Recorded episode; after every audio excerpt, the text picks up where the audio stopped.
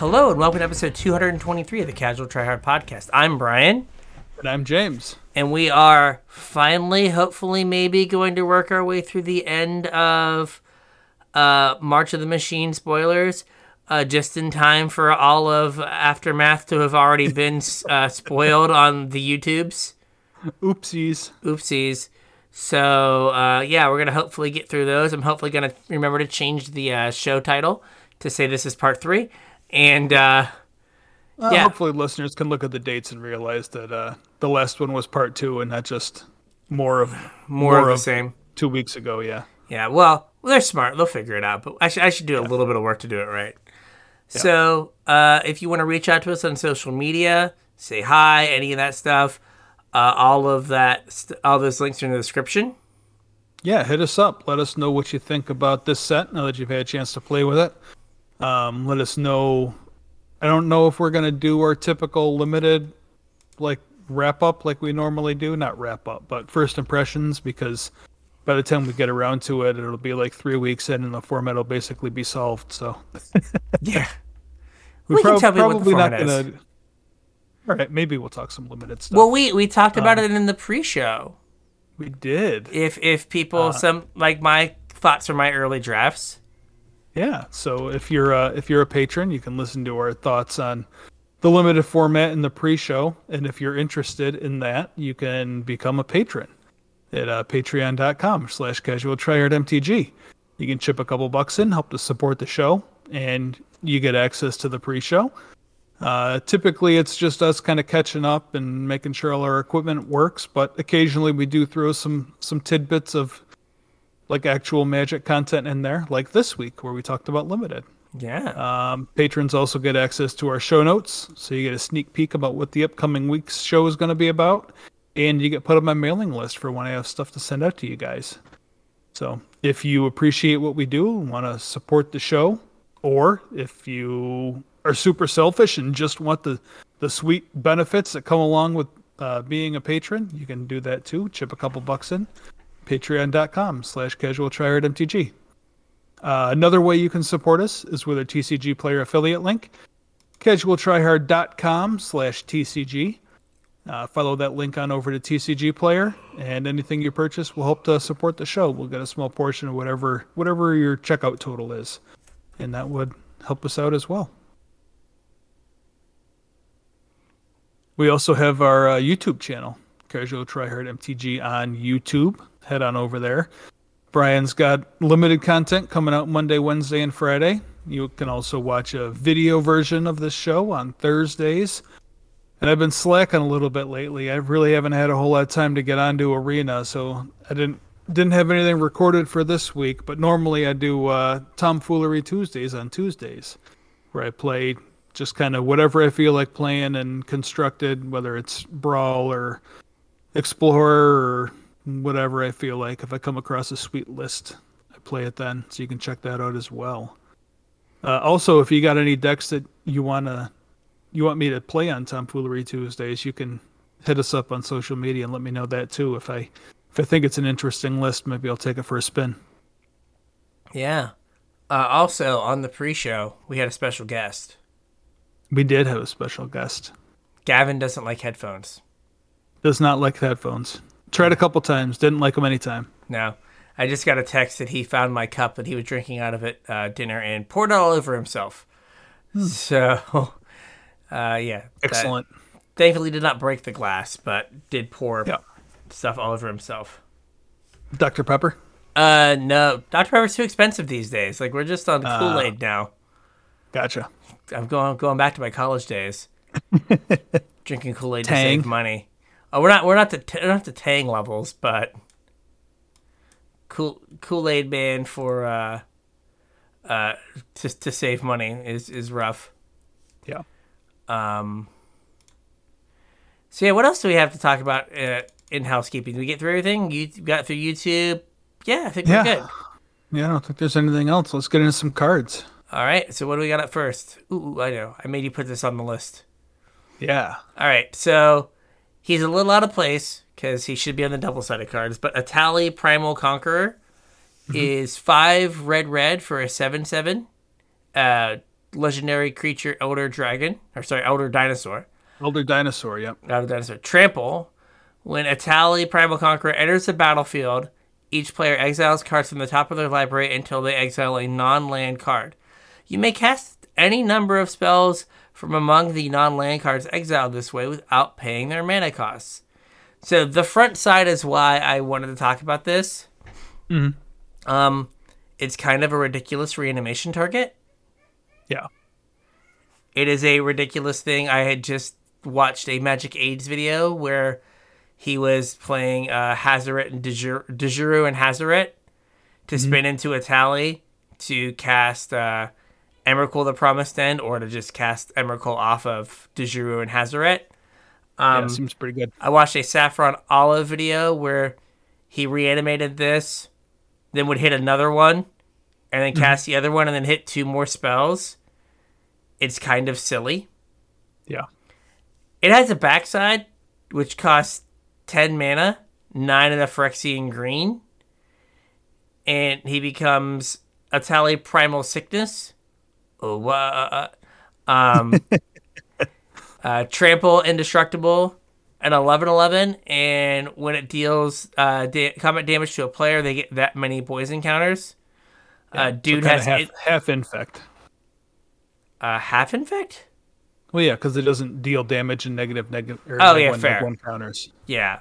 Um I think playing a 7-7 dinosaur that like casts you two spells for free that may have just been a free spell mm-hmm.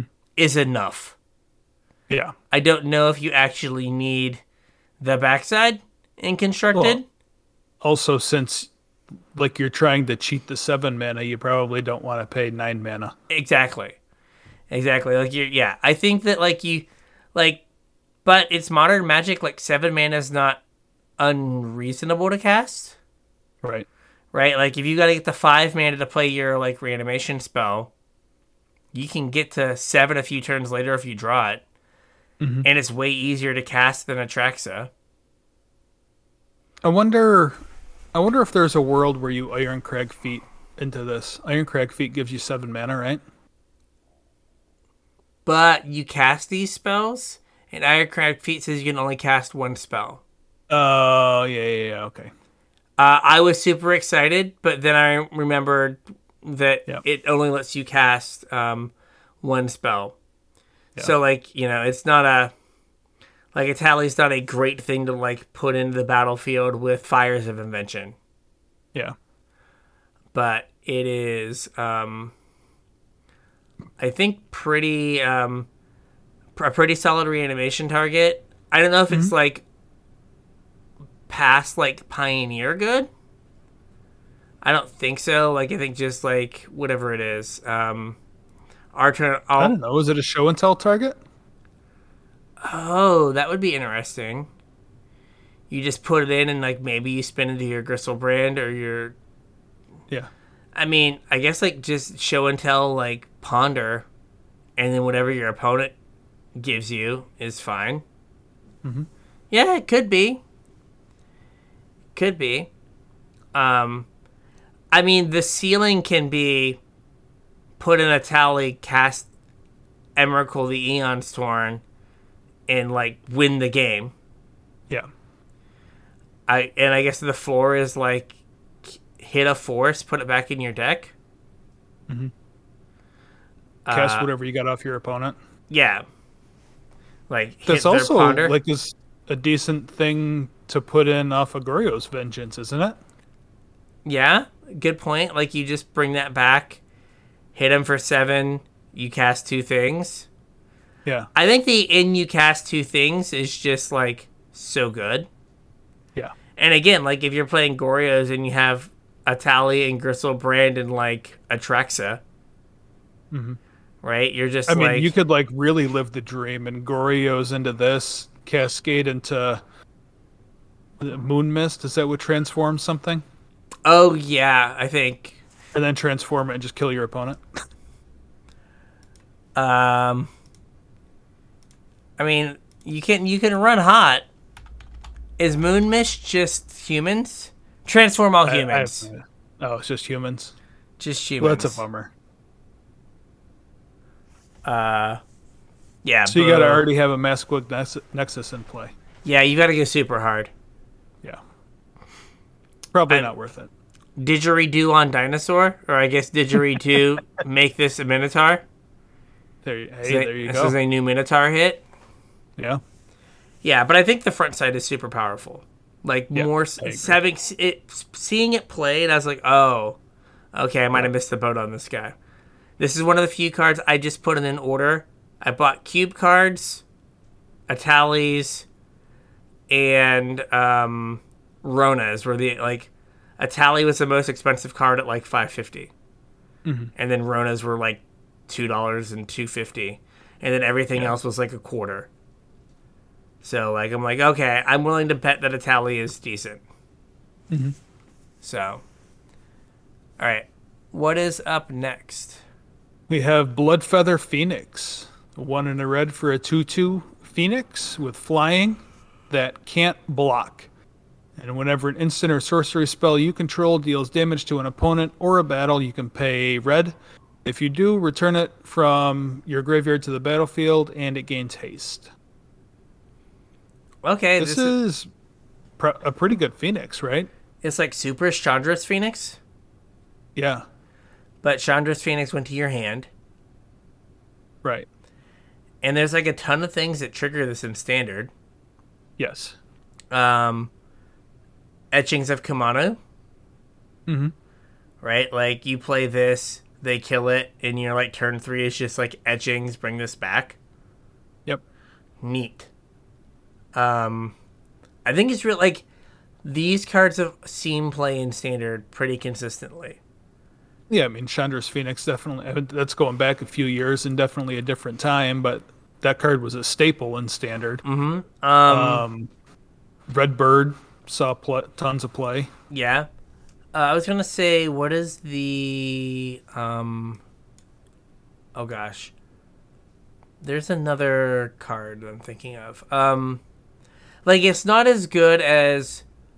What is the like red, two two haste the vampire, that like casts, that casts cards from the graveyard, Oh, um, like the plus one plus one counter cycle. Bloodthirsty Adversary? Yeah. Like it's probably not as good as that, but it might be. It's like um, well, I mean, it's a different card, right? it is. It is, but like just on like turn two, maybe you would rather have this. Oh, yeah. No, you definitely would rather have this on turn two. This grinds better, too. Like, Bloodthirsty Adversary, like, that card wasn't as good as I thought it was going to be just because it's so mana hungry. I mean, it's Yeah. five mana before you get any value out of it, and then you get a 3 3. Which is kind of like whatever. Yeah. Uh, like, but yeah, this gives you just like a way to like grind, right? You can just Yeah. are like, okay, Yeah, this guy's just here to party. yeah, like it never goes away. Yep. All right, what's up next? We have Furnace Reins. Two in a red sorcery. Gain control of target creature until end of turn. Untap that creature. Until end of turn, it gains haste, and whenever this creature deals combat damage to a player or battle, create a treasure token. Um, we get a version of this every set, basically, some sort of act of treason. Um, the reason it, I included it here, it's probably a little late because people have already been playing limited, but I just wanted to mention that typically when uh, Red Black Sacrifice is the limited archetype, we don't get a three mana act of treason, we get a four mana act of treason. And this is three mana act of treason with upside. That can sometimes be two mana. Well, it, not only is it sometimes two mana, but it's also another thing to sacrifice. Yeah. And um right, like that that treasure can pay for the uh uh village rites in the set. So like you attack, they don't block cuz they want their creature back. Yep. You get your treasure, then you uh sack it and uh gain uh, draw two cards. Yep. I mean, I think Kari Zev's expertise is probably just better, but there's some part that like, if you were gonna like sideboard in a card in your like red black sack deck, like Furnace Reins might be like reasonable. It's a little easier to cast. The treasure can matter if it gets to get in, and in constructed uh, constructed a lot more times it is just gonna get in. So, and that might be worth considering. But Kari Zev's expertise is probably just a little bit better. Yeah. I mean, if you, eh, I mean, typically, like in constructed, you probably don't even want Kari Zev's uh, expertise. You want like claim the firstborn or something if you want that effect. There's I've played against multiple red black sack decks recently that bring Yeah. in some number of cards of expertise post board. Oh, okay. Uh, and I'm like, what what are we doing? I don't know. That's that's that is weird. Like I don't like this. So yeah, nothing nothing super insightful to say about this. I just thought it was interesting that Mm-hmm. it's cheaper than we normally get when sacrifices an archetype, archetype and And- it has upside. I guess they are balancing it with making it not uncommon for limited. Right? If Yeah, it was guess just that's ac- if it was just act of treason at con- like better Yeah. act of treason at common, then it would be kind of silly. Yeah. All right, what's up next? All right. I'm, ex- I'm excited. We to see it. have Hangar Scrounger. You're excited, huh? excited. I, I do not have the show notes open. I'm just whatever comes up. Oh, okay. I'm just vibing with. All right. Uh, Hangar Scrounger is two and a red for a two-one dwarf pilot. Backup one. So when it enters a battlefield, it's going to put a plus one plus one counter on something, and then until the end of the turn, it's going to gain this other ability. And the second bit of text here is whenever this creature becomes tapped, you may discard a card. If you do, draw a card. Um, so, um, they talked about this on the pre-sleevables. Have you seen this? Um, I watched the first one. I didn't have a chance, or I watched part of the first one. I didn't have a chance to get back into it. This is one of uh, uh, uh P. Sully's favorite designs from the set. Oh, really? And, cool. Yeah. And uh, I'm glad I highlighted it then. Yeah. And he pointed out, like, in limited, this works with Convoke. Yeah. Right. Also, um, you know, uh, being a dwarf pilot, you know he's from Kaladesh.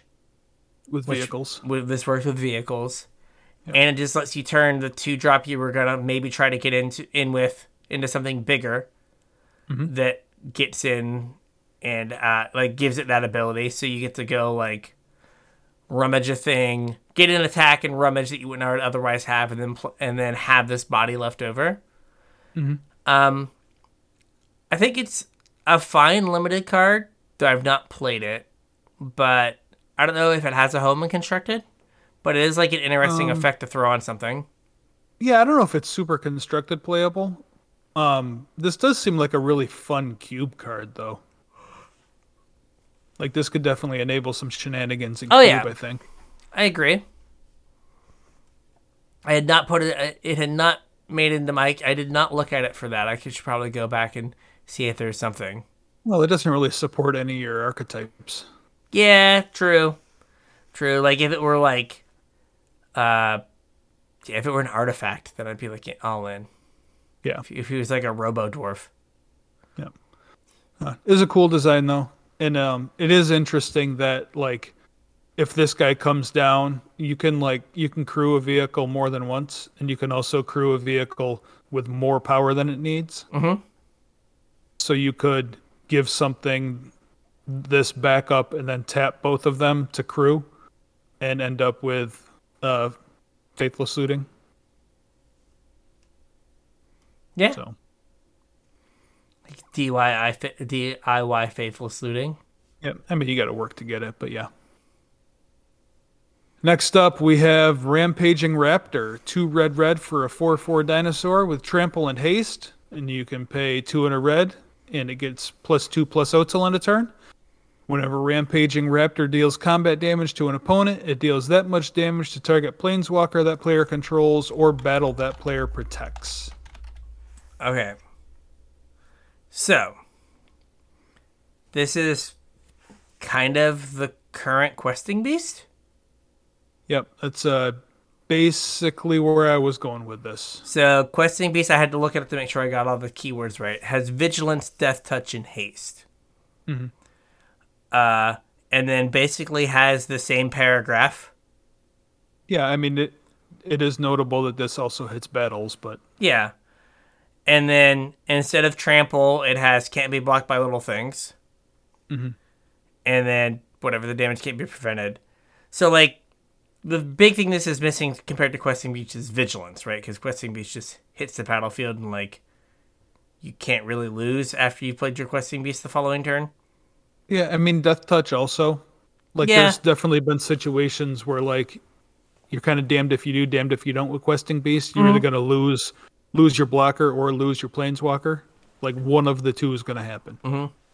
Whereas with this guy, like I guess trample's kind kind of Similar. like analogous to Death Touch, but different. You yeah, what I like mean? it get you can you can probably ping their planeswalker for something. Yeah. Um so I was trying to think um like the the red green like the red green like aggro decks are like kind of like the haste tribal decks that there that there is in like explorer slash pioneer like mm-hmm. it ca- is like red green boat or whatever yeah. right like playing like four questing beasts is kind can be awkward like you could split between raptor and questing beast Absolutely. they kind of do something very similar. This could also maybe enable, right? Like those green decks really lean on Llanowar elves, Yeah. but like this could enable, like maybe in standard, like a big red deck, Mhm. where like you have this, you have, um, you know, the bird, you have, um, oh, what is it called? The the werewolf that gives stuff plus one plus zero in haste Yep. like in all of your stuff is like every turn just like play a thing bash you play a thing bash you. And like you just your opponent never has a chance to like stabilize because you, everything just has haste or pseudo haste Yeah. and you kill them. And like you're just all mountains and like no mana troubles and you get to do this. Uh so this is probably an add-on in the red green decks but like you can't get away from green in those because elf into three drop is so powerful. Yeah. Alpha is it reckless? Is it not reckless storm seeker? Seeker is it? That's the three drop, yeah. Yeah. So like, elf and a reckless storm seeker is just too powerful to not do. Yeah. To just be like no questing piece, only this. But like you could maybe get back to a situation where you're playing Gruul Spellbreaker, where you're just like, yeah, I just want to. Everything needs to have haste. I'm just gonna kill you with all these little nerds. Yep. Um, I I guess one more final thought is we kind of obviously we compared this to Questing Beast, and I think it's pretty close, like in power level. Yes. Um, there are there are instances where you're just gonna kill your opponent with fire breathing, oh yeah. whereas like Questing Beast doesn't have that. Um, but like I said, there's Questing Beast also has some uh, like awkward death touch blocks.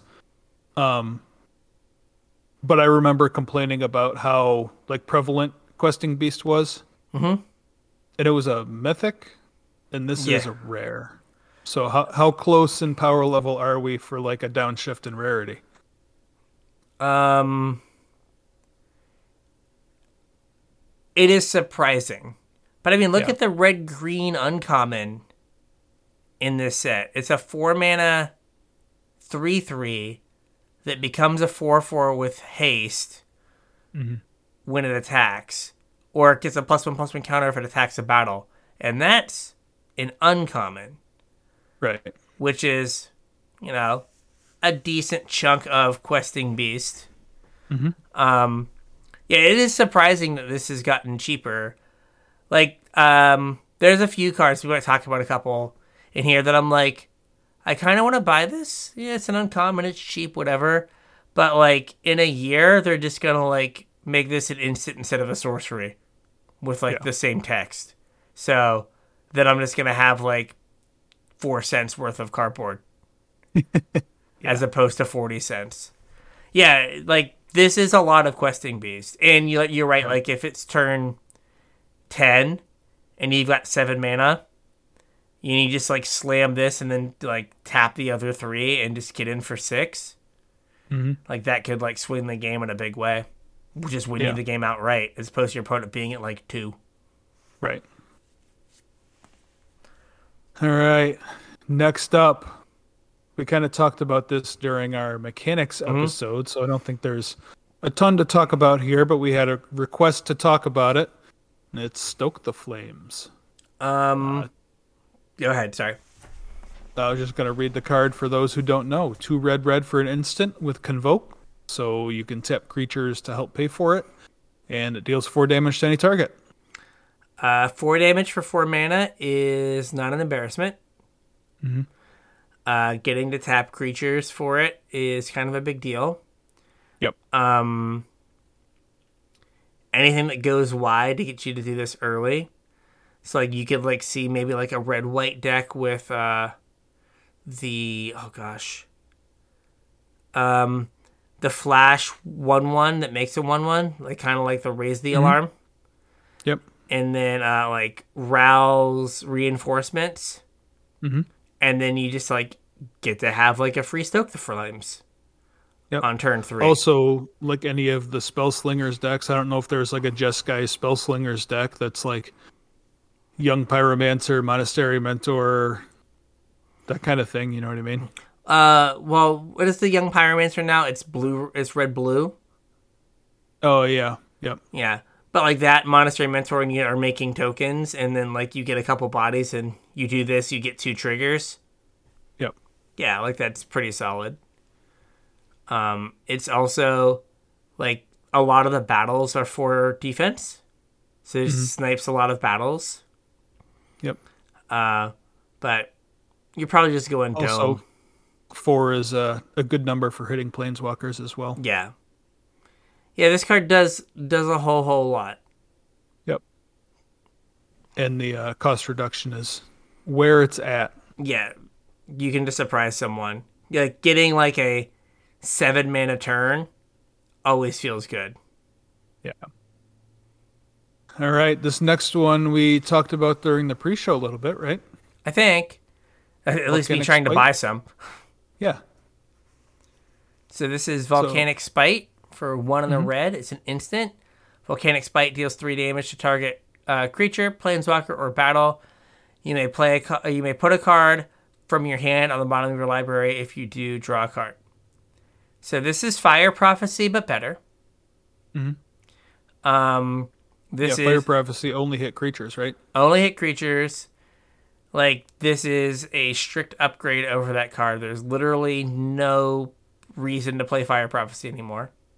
Right. Um, and like the number of times like you're playing against blue white control game one, and you're like, I wish this Fire Prophecy had any text. Mm-hmm. Right now, this has text. Yep. Right, like this is this is one of those that like we've just power crept another card out of the format. Yeah. But yeah, anywhere that you played Fire Prophecy, you get to play this now. Yep. So All right. Yeah. I think we have one more red card. okay, ooh, Voldaren Thrill Seeker. Two in a red for a 1 1 vampire warrior with backup two. And you can pay one, sacrifice this creature. It deals damage equal to its power to any target. um, what was the heart piece, heart piercer manticore? Yeah. Yeah, uh, That is why I included this on the list because you were looking for this card for. I don't know if you're still looking for it, but you were looking for it for a while. yeah. So the um, uh, so when I used to play um, Tin Fins, Mhm. uh, I I had I kept a heart piercer manticore in my sideboard to go get with Living Wish, in Yep. case I had to um, uh, play my Marit Lage and then throw it at someone. Yep. I, I think I threw one, maybe ever. Um, this throws with less like red mana involved. I think it's the same mana cost. It might actually be cheaper. Uh, I think it's well. I mean, all all in, it's the same. It's four mana all in. I think. Yeah, I I, I wasn't sure if it, Heart Piercer was uh, uh, four or uh, I think it was four. so. But yeah, that was a uh, that was a uh, a favorite of mine. I don't know if it was good, but it was pretty sweet. Was it Heart Piercer Masticore? I just looked up Heart and I'm not I think seeing it's it. Man- Manticore. Manticore. See if I can find it. Yep, Heart Piercer Manticore. Yep, it is four. I thought so. Yeah, but uh, this can also make it so your Marit Lage can get people that have gone above twenty. Mm-hmm. Uh, Correct. Second. Yeah, you know the um, uh, you know you know the standard combo, right? With uh, Yargle. Mm-hmm. Yep. That is like unlocking the limited dream. Yeah, Right. you guys will have to post a screenshot in Discord if any Yeah, of you do that. if any of you Yargle Yargle chuck some of uh, chuck a Yargle at someone, yep. I am, uh, like I think it's I think it's just like probably just goofy applications, but Yeah. they're still fun. Yeah. Like, I wanna well, do li- it. Like I said, the only reason I figured we talk about it is because you were you were looking for this. I remember you searching Scryfall for this exact card, Yes, yes, basically being this. disappointed when you only had the Manticore to go get. Yes, I, I, I also wanted to just make this a land. Let me throw my Yeah. dark depths with a land, please. Um, but yeah, this this card is fun, if nothing else. Moving on to green, we have Ancient Imperiosaur, five green green for a six six dinosaur with Convoke, Trample, and Ward two. Okay. And when it enters the battlefield, or it enters the battlefield with two plus one plus one counters on it for each creature that convoked it. So this thing can be kind of huge.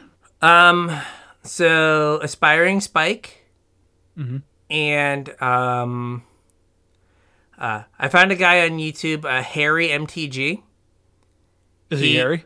makes very sh- short like you can watch like almost an entire league in like 10 minutes he Oh, like okay. he edits the stuff down like that far uh, he'll get like three or four games in of the of the league um Mm-hmm. have been working on making this a 2020 on turn two in modern Oh, how do you do that?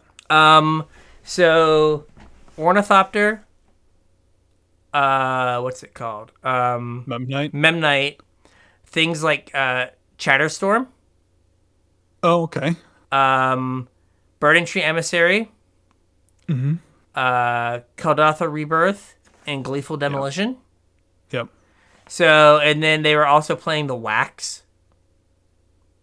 Okay. So you could like go like in on the go wide token thing, and if you didn't have the dinosaur, you could just whack.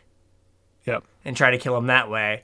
But you know, oh, and they played Voldaren Epicure because it's a body and an artifact to sacrifice to one of your eight uh, Kadotha Oh, yeah, Rebirth okay. effects. So like, uh, there like there was a game where they went like Epicure, um, what is he called? Uh, Burning Tree, Burning Tree, and then like made some goblins and then played something else and then convoked this guy out for That kind of sounds like a fun uh, Tomfoolery Tuesday deck. you might be able to like we don't Like have you co- lose Memnite, but that's it. Well, and Kadoltha Rebirth. Yeah, I mean you could do like the explorer version of it where like, Yeah. you know, it's not going to be as powerful. You have you have most of the wax Yeah. as like your B plan. Uh and is Chatterstorm on in No, it's not. Yeah. Like they had Chatterstorm as it was like a green thing, but Yeah. uh I don't know, could you like I was like, oh Dwynen's elite, is there like uh but that needs another elf. It needs another elf. Yeah. Like I don't know if there's an elf that makes an elf. Uh or Elvish War Marshal kind of makes ki- another elf. kind of. Yeah, but no, you could you could definitely maybe put together something that like does this some Yeah. amount of times. Uh, but yeah, like if you can get it out early, the war like we have found that Ward two can be like a severe pain. Yeah, I mean it's most of hexproof. It's most of hexproof if you get it down early. Well, I mean even late. Like if you know if your removal costs three mana and Yeah.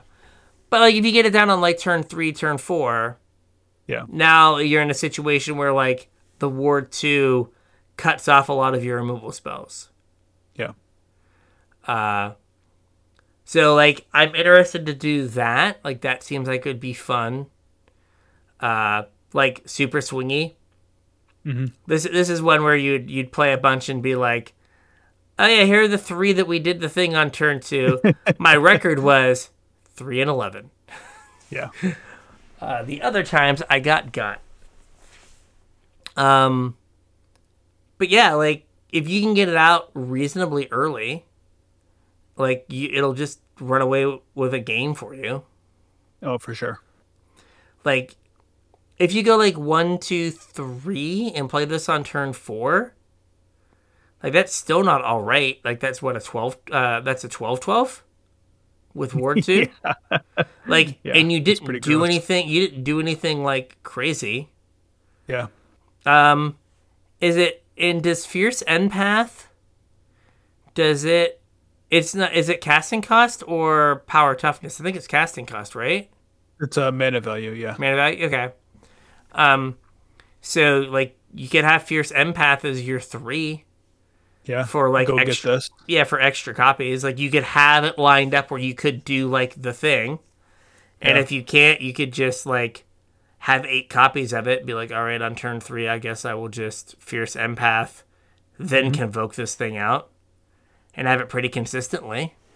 Yeah, Uh, if you had a way to like have a mana up or something, like then you just like like snakeskin veil. Tyvar's Tyvar's stand. Paid the two, Yeah. sick. Now we're gonna do this. Hexproof them. We're good. yeah. Um, yeah, like there you go. There's a tomfoolery deck for you. You hate wild cards, right? Just burn them. Just burn them on. yeah. on Unfortunately, uh, tomfoolery has kind of drained my wild cards, oh no. but we'll we'll see what we can do. I got a couple other ideas for decks too that I got to get around to. Yeah. All right. What do we got next? Next up, we have Deep Root Wayfinder, one in a green for a 2 3 Merfolk Scout. Whenever Deep Root Wayfinder deals combat damage to a player or battle, surveil one. Then you may return a land card from your graveyard to the battlefield tapped. Um, this card seems not good. Yeah? So, like, you can't play it in elves. Not elves. I'm sorry. Not, not an elf. You can't play it in merfolk. Well, I mean, you also can't play it in elves. very true.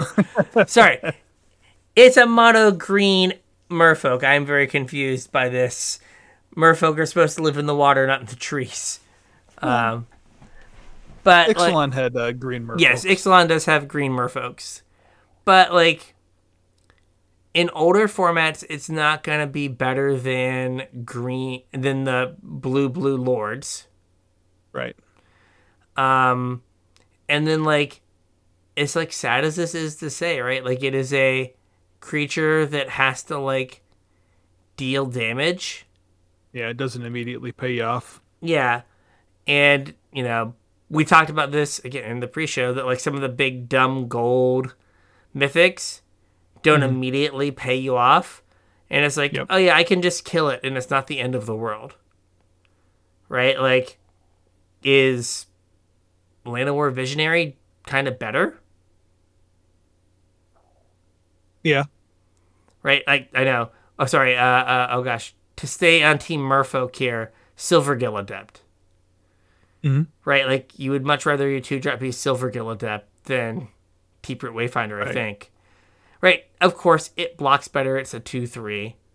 But, Well, like, I mean, it, it also like just because it's a merfolk doesn't mean it has to be like merfolk tribal. True. True. I mean, I guess you could play it. Like, but do we get to play green mid range decks? Is that like a thing we're allowed to do? No, well, I mean, it depends what you define as mid range. Like the definitions have changed a little bit recently. True, but like this feels like uh Merfolk branch like branch walker, like super branch Yeah. walker. Right? And like I don't know if like that's the kind of deck you can play anymore. But Yeah, I mean that's actually a pretty good comparison. Is Super Branch Walker? yeah, but like if like you the text reads a lot differently, but it probably plays similar. yeah, like if you told me like absolutely you're gonna get to whack your opponent with it once, I'd be like Mm-hmm. okay, cool. But if like you but like if it just like dies and you just get kind of like nothing you're just like eh now Yeah. if you can get it in and you're playing in like a fetch land format and Mm-hmm. you just know you're gonna get your fetch land back Yeah, that's true. like that's that's pretty good Yeah, but also this is uh, pretty underpowered for fetch land formats. oh very much so but like Yeah. is there like there's not like a good way to get like lands in your graveyard Yeah. i guess the new capenna fetch lands but like eh, who cares Yeah. So, yeah, I I just don't think it has a home. Like I think it's like kind of power crept out of modern magic. Like, hi, you've just been printed. You are not powerful enough for modern magic. I'm sorry. Crazy how uh, two mana two three has been power crept out of Oh yeah, out of existence. it used to be that like it was like okay, for one mana you get a grand total of two power and toughness combined. Right? You get a one one, you get an O two, and then there was one two one for white. Mm-hmm. And now like you get now it seems like you get like three power and Yeah. toughness combined for one mana. And two mana used to be you got four Right. sub mix from 04 to 3-1. And now it's like 5. 5 seems fair. Not playable. Not yeah, it's like mm, probably not good enough and it's like Five with upside still can't play it. just can't play it. Not even a vanilla. Yep. All right, moving on. Seed of Hope. A green mana for an instant, mill two cards. You may put a permanent card from among the milled cards into your hand. You gain two life. This in the right deck is like green ponder Pretty close to, yeah. or green like like almost like green preordain. Yeah. So like you have to be playing a deck that is like all permanents. Right? It's like seeds of hope Well, and mean- then like permanents. Green decks are typically pretty heavy on permanents anyway, but But like this just gives you like selection to Yep. do that whole thing. And like, you know, turn 1 you can do seed of hope, maybe hit a land. I don't know if it's good enough like it's like is instant speed oath of Nissa that sees one less card. I mean, Oath of Nissa's banned. Is it it's not banned in, in, in Explorer anymore. Oh, it's not? I thought it was. No, they they have freed it. Oh, okay. It is why the mono green decks play one Nicol Bolas and one Teferi who uh, something the sunset Yeah. slows the sunset because you can cast it off the mana from Nissa Oath of Nissa you cast it. So like it's Gotcha. kind of bad Oath of Nissa, but like in standard, if you're just playing a pile of like green creatures, right? Like this gives you a way to like smooth your draws a little bit. Mm-hmm. Again, like it's it's like a bad ponder, but it's also a green ponder. So like I think green ponder gets to be bad ponder and still be Yeah. okay. I said ponder a whole lot in that sentence. It made me sound very smart. Hmm, pondering. hmm, pondering. Oh man, that should be the emote. Instead of thinking on arena, pondering. Pondering. Yeah. Yeah, there we go. There you go, Wizards. Make it happen. Dev team, chop chop. Yep. All right, moving on. Let's try and chew through some cards here. Tribute to the World Tree. Green, green, green for an enchantment. Whenever a creature enters a battlefield under your control, draw a card if its power is three or greater. Otherwise, put two plus one plus one counters on it. Um, so this is like part Kiora, part. I don't know what. I don't know what the kind of the other thing is. The plus and plus Great Henge? counters. Yeah, Great Henge is probably pretty good. I guess Great Henge does both. Yeah. Um, people have been messing around with this in mono green. I mean, green, green, green. Uh, A green, green, green. a lot Ki- of devotion. yeah, a green, green, green kind of Kiora Yeah. that like makes like all of the creatures you have either draw you a card or if you have a Kiora, draw two cards. Right. and all of your elves are now three threes. I mean, seems pretty good. Mhm. Um, yeah, like I guess also like commander people like to draw cards. Like if you have Yes, tribute tribute to the world tree, Kiora, and Great Henge. Like, is there an argument for like, oh wait, like we should buy a bunch of these because in a year and a half they're going to be thirty five dollars? All Either of the that or they're going to print something that's just better. True. True. Like, I, and I this don't is even know how to spec on cards anymore. and this is a rare. Like I I kind of Yeah. don't spec on rares anymore. Yeah. Like they just they just all go to zero seemingly. Yep. Unless you're Ledger Shredder. True. Um yeah, I think that this has a home somewhere. Like you can make a build of mono green that plays this. Mhm. Right? Like I don't know if it is the best way to build the deck, but you can. Um It's also like something that's harder to interact with than any of the things that it's trying to emulate because Mm-hmm. it's an enchantment. Yeah. Uh, it's like you know, uh, Great Henge is an artifact. Kiora is a creature. Uh, Planeswalker. just planeswalker. Sorry, gosh, what is wrong with me? And then Tribute to the World Tree is just chilling. So, yeah, like. I don't know if there's like a green mid rangey deck. Again, the mythical green mid range deck that you could Right. like play this in in standard. I think the black cards are just too good now. Like I think you gotta like wait to rotation. So Yeah, then it's maybe. just like so it's not so it's not Sheoldred in every swamp that you could ever want.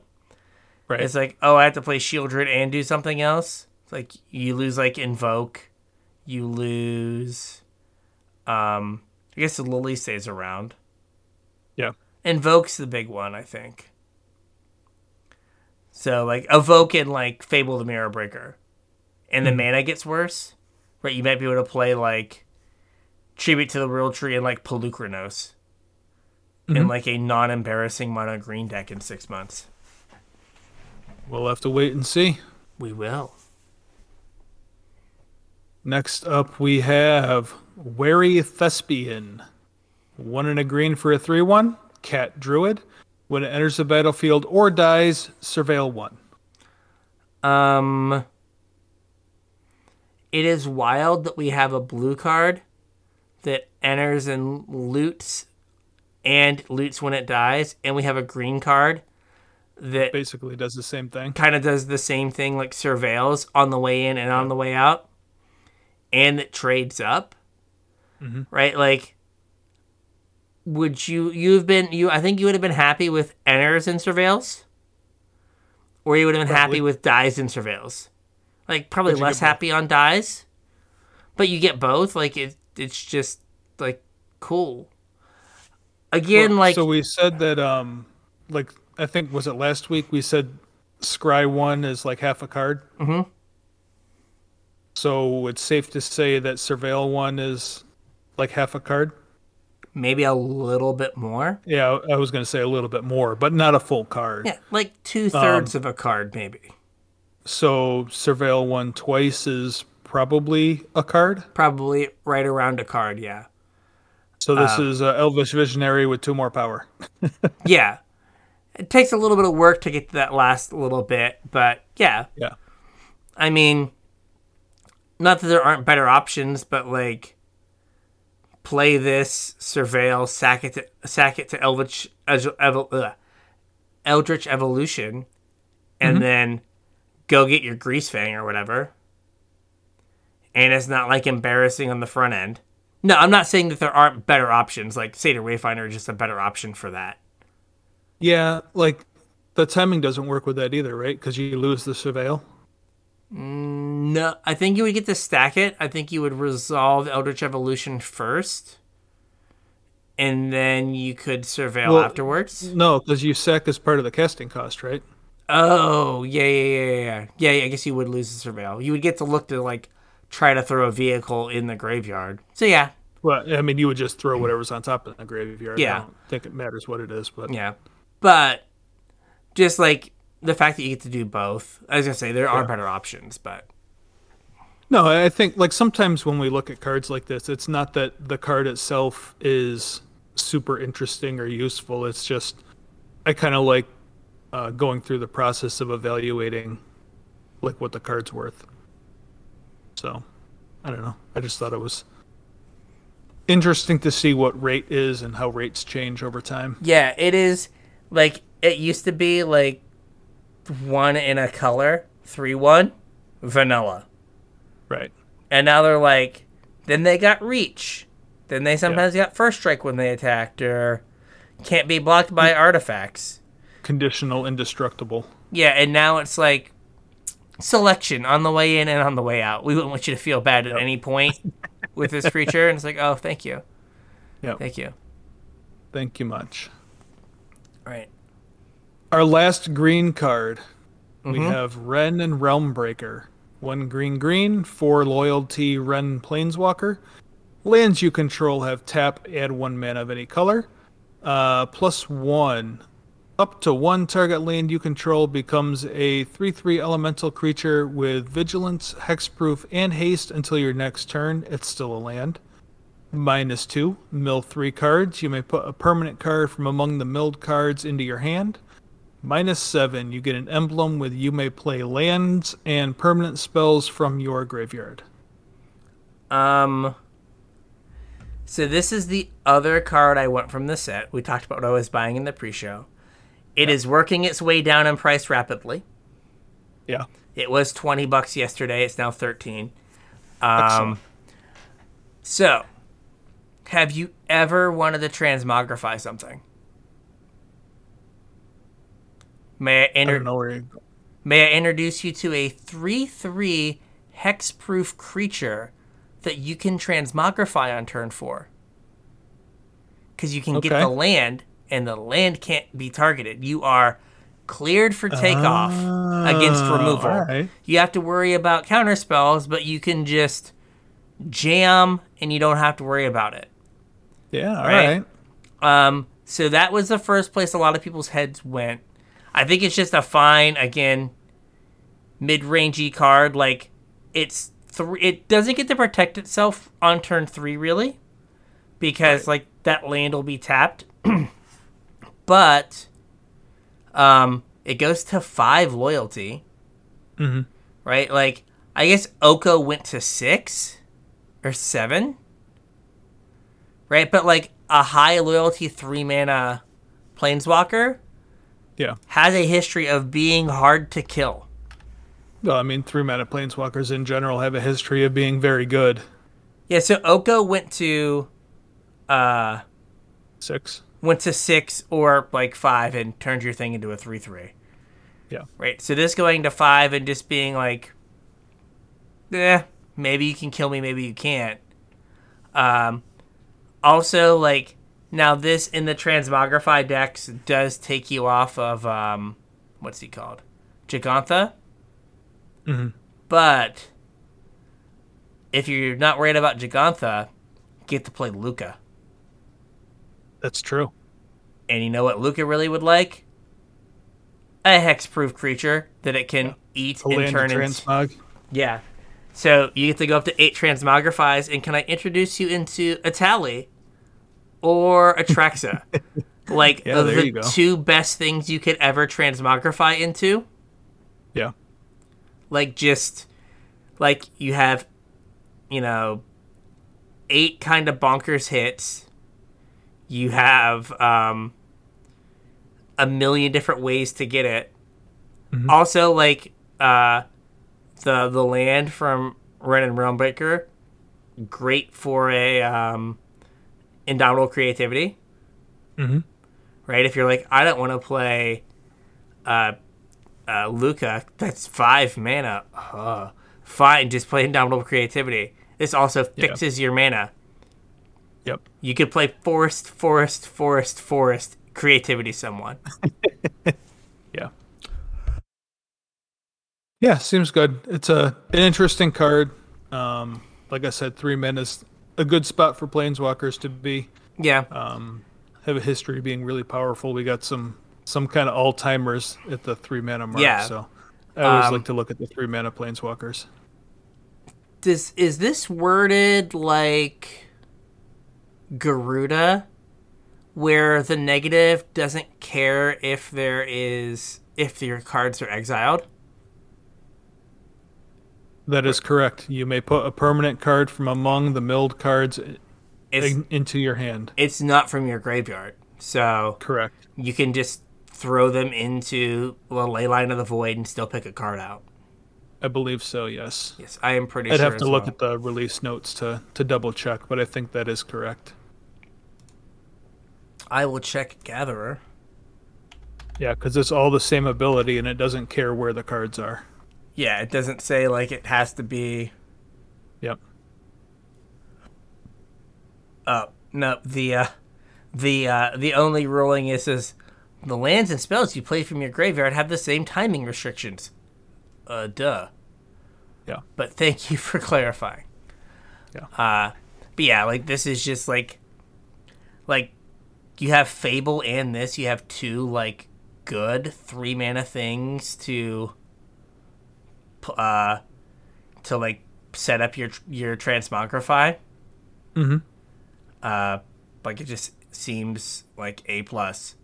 Right, that deck might actually be like really good now Yeah. with maybe. like being able to play eight transmogrifies and still getting to keep um, Courier's briefcase and um, uh, the the channel enchantment that makes the land of war elf.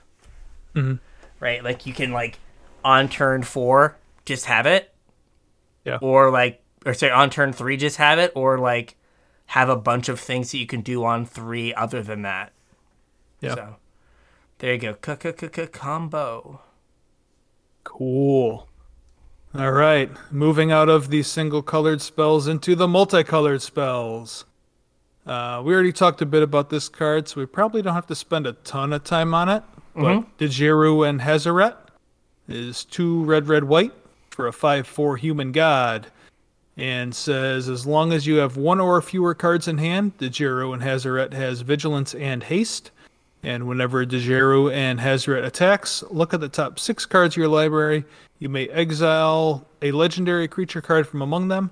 Put the rest on the bottom of your library in a random order. Until end of turn, you may cast the exiled card without paying its mana cost. Um, so I would just watch a Magic AIDS video where uh, it says cast. So you get to cast cast. Emrakul, the Promised End, off of this and get to take your opponent's turn. Yep. Um, A plus good times. Right. It does have the thing we were talking about where, like, unless you have done a little bit of work, it does not just, like, come down and wreck your opponent. Like, Right. there is the stress of, like, what if they uh, have a removal spell? But when they don't, like, you just get so much value. Yeah. So, um, again, like this was a, this was one of the cards I bought. They were fifty cents. I probably overpaid for them, but I mean, I think it's worth 50 cents. Yeah. At some point, it's going to do something. Or at the very least, like it is a deck that I will like put together at some point and do something silly. Yeah. And that's all we're here for. We just want to we just want That's to have some fun. Yep.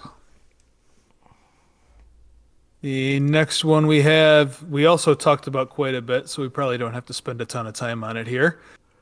Is Kroxa and Kunoros. Three Mardu for a 6 6 Elder Giant dog. It has Vigilance, Menace, and Lifelink. And whenever Kroxa and Kunoros enters the battlefield or attacks, you may exile five cards from your graveyard. When you do, return target creature card from your graveyard to the battlefield. Um, so they get to escape. Pretty nice. This one at least pays you when it comes down. You still have to do work, but it's Yep. paying you on the way down. Um, I mean, Like, like we said when we talked about it before, it I don't know. It seemed like a pretty good uh, reanimation target Mhm. because it also reanimates something else. yeah, And if your reanimation spell gives haste, like some of them do, Mhm. it gets to reanimate twice. yeah. You gotta have a lot of cards in your graveyard, but like if you're Sure. playing like a like a self mill kind of reanimation Mhm. deck, like oh gosh, what is the oh I just diagraph rebirth that has flashback, or I guess in Mm-hmm. Yep. older for- formats, unburial rites. Mhm. Where like you're just like I'm gonna mill myself super hard. My reanimation spell is gonna go in my graveyard, and then boom, I'll get two things. Yep. Like that seems fine, Yep. and it's just a six six. It is with uh, vigilance menaces, lifelink Yeah, Eh, me- Like- menaces. I have stabilized the battlefield. I have a six six. Please don't kill it with your Sheoldred. Yeah. All right. The next one we have is Quintorius Loremaster. Uh, a three red white for a three five elephant cleric with vigilance.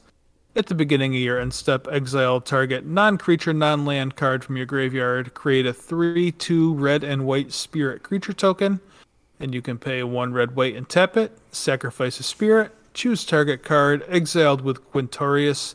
You may cast that card this turn without paying its mana cost. If that spell would be put into a graveyard, put it on the bottom of its owner's library instead. Um, yeah. So This one was a uh, listener request. I'm not not 100% sure what you're supposed to do with it. but- I played it in limited, Mhm. and it felt good but slow. yeah. Right, like the fact that you have to like tap it to be able to cast a spell. Like if you could just if you could get to eight mana and just like play it.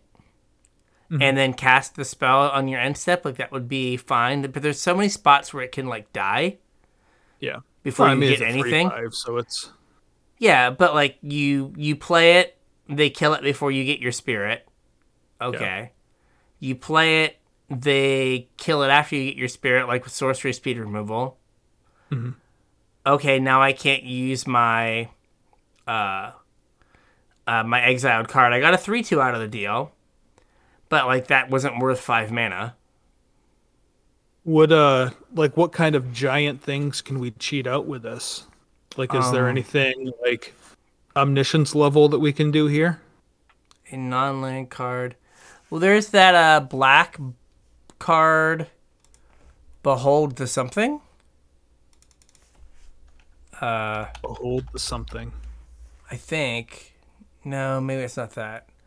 The the five black black that everyone mills ten cards, and then you get to put a creature or planeswalker from each graveyard onto the battlefield. Oh battlefield. yeah. It's like yeah, five black black. Um, there's also um. Is this like a sneaky turns card? Oh gosh, like every turn you just get another take an extra A turn spell. and another turn, yeah. Gross. It could be. Um, what's the other? What is? Oh, was it one with the multiverse? Mm-hmm. Uh, that is like, uh, bad omniscience. Yeah. Like that would be a good thing to get. Do we have any like extra turn spells?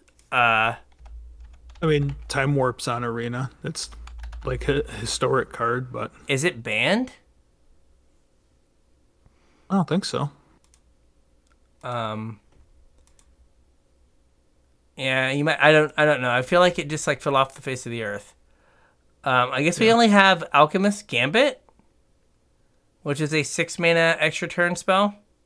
Well, I mean, I don't care how much they cost because you're cheating it.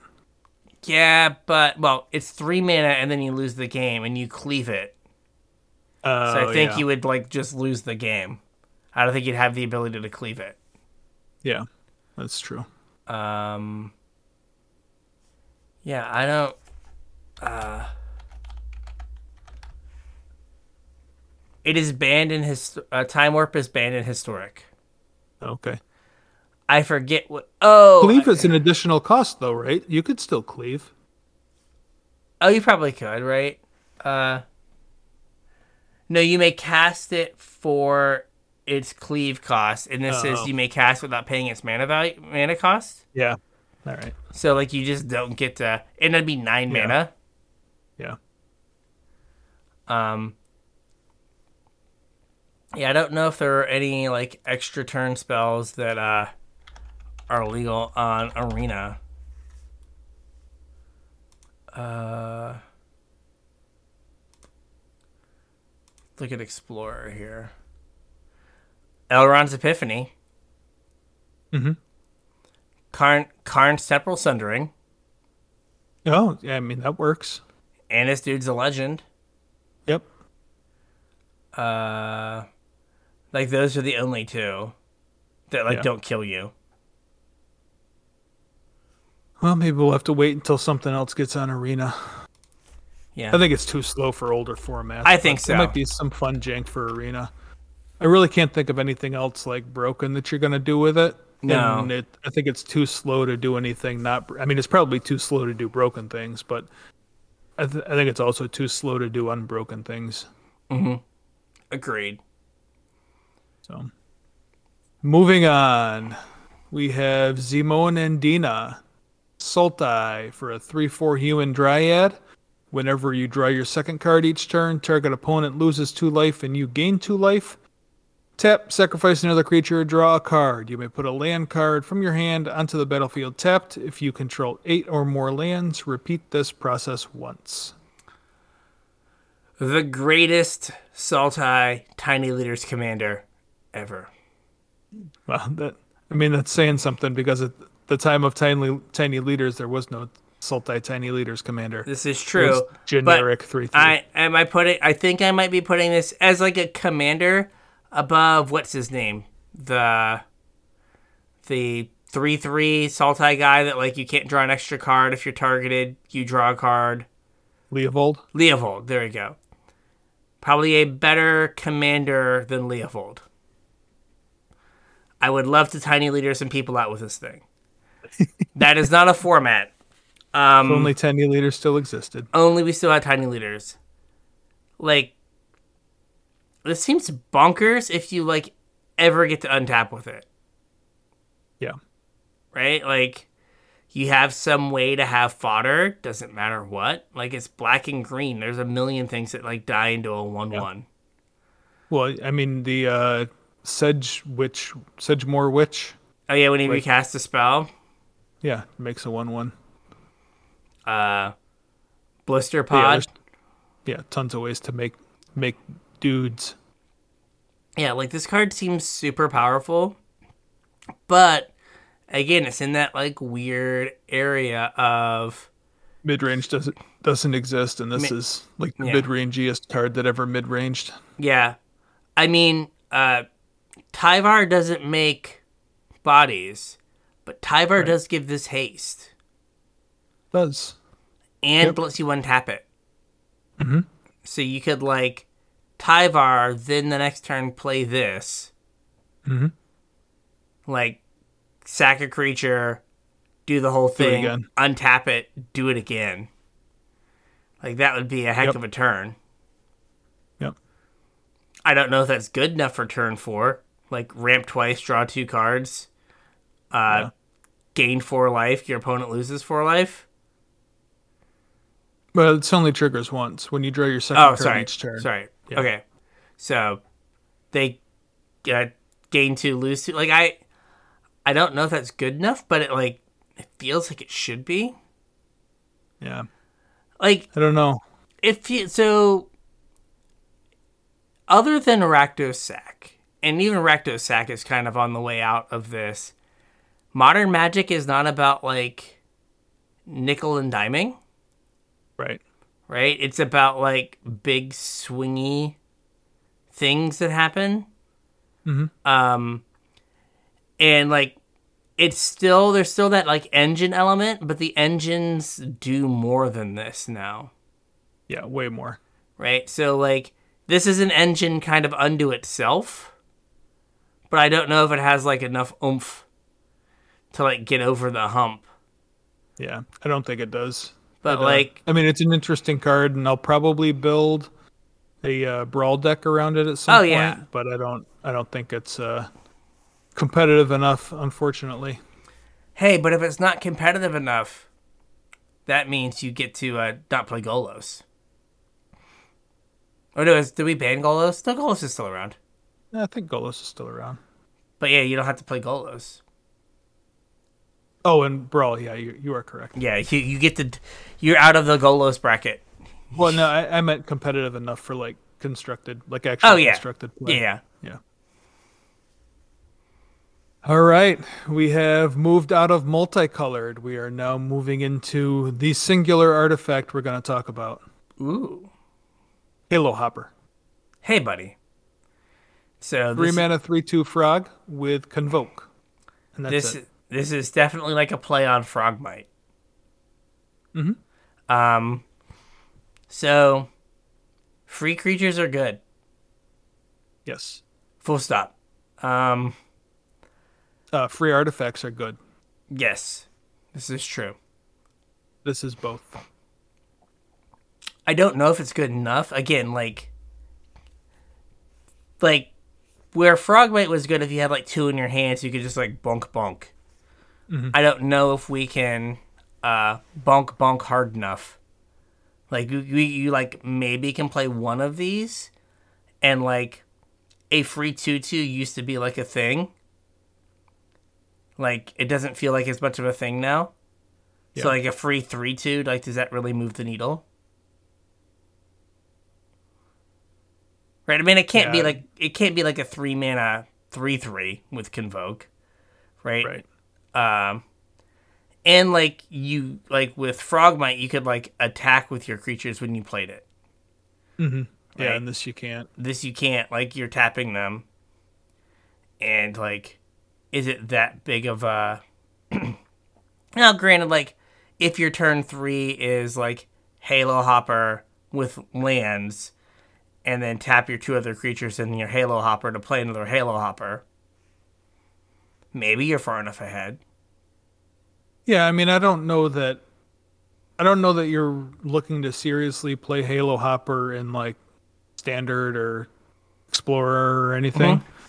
Um, but it might be interested in Pauper or like Cube. This is Again, it is cool a good cube card. Yeah, Right, it does something different than like Frogmite and like a pile of affinity cards. Like it would go into Yeah. more decks and Yeah. still be like that free body. it lets you tap your uh, dwarf pilot guy. Oh yeah, it does. And the thing that it like put the counter on, boom. There's your there's your like faithless rummaging. That's right. Build your own. There you go. Okay.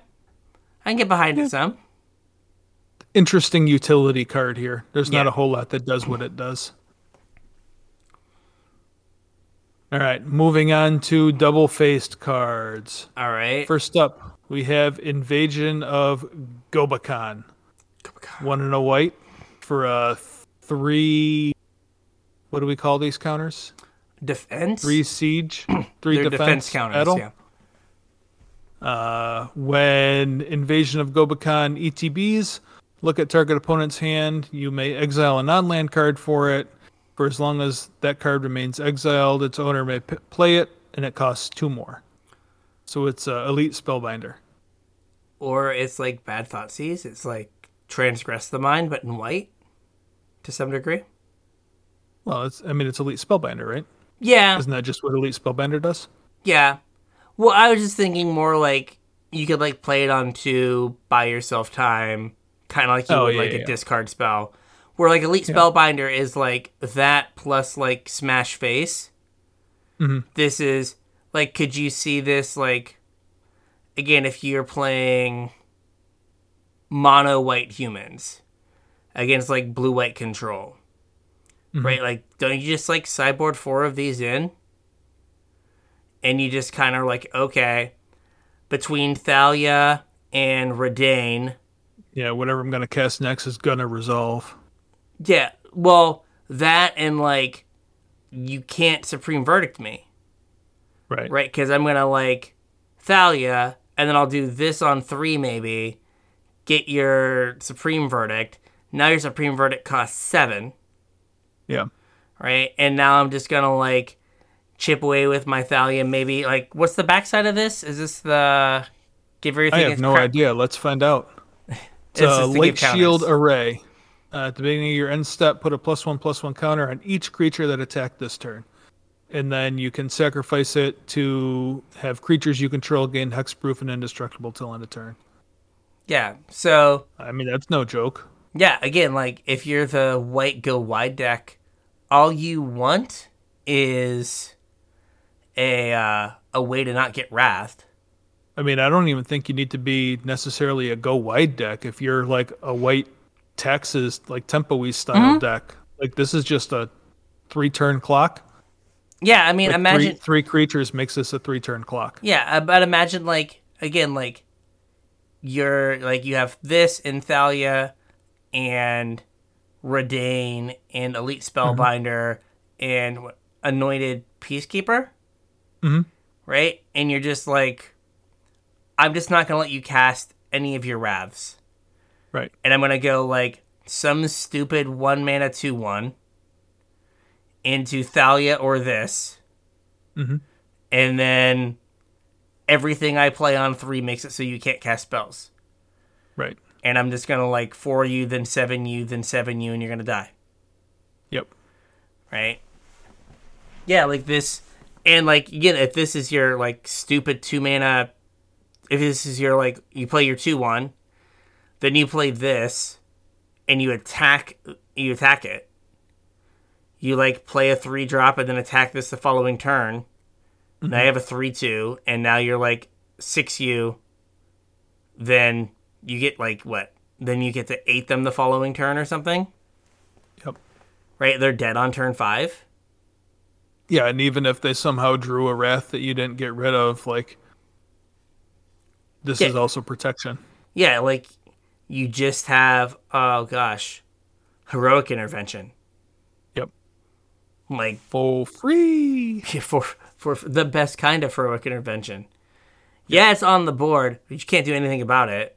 Like I'm not That's counter. almost worse. Yeah, I'm not countering your supreme verdict. I'm just Right. making it so you can't. It doesn't do anything. Now the downside to this is farewell and sunfall. Well, hopefully you can tag one of them with Yeah, your taxes. hopefully. Hopefully, yeah, like your Reidane or your Thalia just makes it cost one more mana to buy you that extra turn. Yeah. But yeah, like this seems super powerful.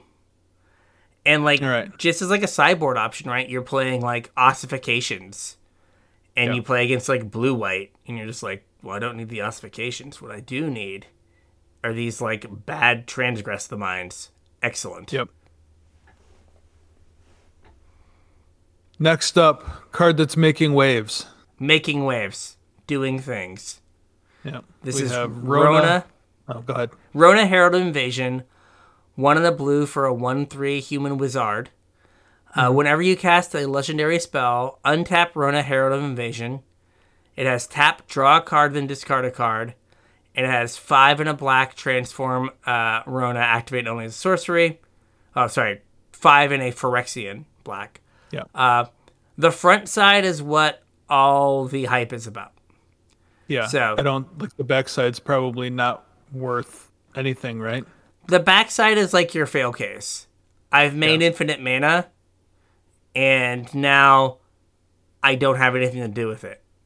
Yeah. Um, so Rona, Retraction Helix, and Mox Amber makes infinite mana. Because every time you cast uh, Mox Amber, you get to untap Rona, and then if you've targeted Rona with Retraction Helix, you get to bounce um, the Mox Amber, and you just get to do Yep. this in a loop.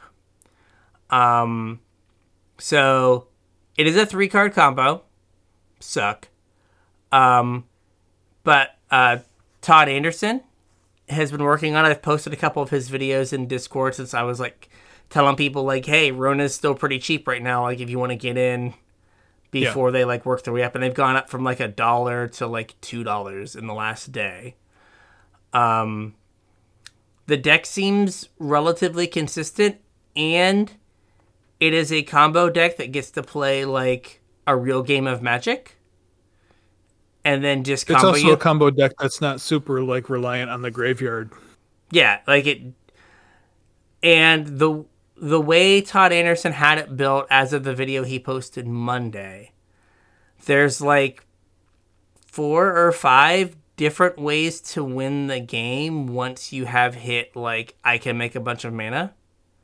Mhm. Right, you could get a Karn and then uh Aetherflux Reservoir someone Yep. you can uh you can make like infinite black and green mana and then start bouncing your Tyvar if you have a Tyvar in play and just down tick it over and over and over again to mill yourself out. And then he was using the reality chip to then cast the top of your deck. You could also mill yourself out if you played like a single Thassa's Oracle and have Tyvar also be like your enabler and your win con. Because like Yeah, I mean you're I guess you're a little bit reliant on the graveyard then though. if you're doing that, but then you still have Yeah. the Karn plan yeah. and you have Well, the I mean you plan. probably don't do both though, do you? The deck plays Tyvar because it gives Eurona haste, so you could go turn three Tyvar, Oh, turn okay. four, win the game. It also like if you play your Rona on three, and then you play Tyvar, right? And then let's say they killed your Rona on Yeah. on two. You just Tyvar down back. tick, get it back, play a Mox Amber, Yeah. and win the game. Um, and so like you can like car you have like the Karn plan, you have the Tyvar plan. He also had in there uh Kinnan, Bonder Prodigy, uh to generate infinite mana and then just spin Kinnan over and over and over to Makes like sense. cast your deck. And he also had a reality chip because now you can play the entire top of your library, and whenever you hit something you can't cash, you just spin with Kinnan Mhm. and play your whole deck, and uh, then you can win with um, by hitting a Karn eventually. Yeah. Uh, it also had Micromancer to go get your Retraction Helix, or to get uh, Epiphany at the Drownyard.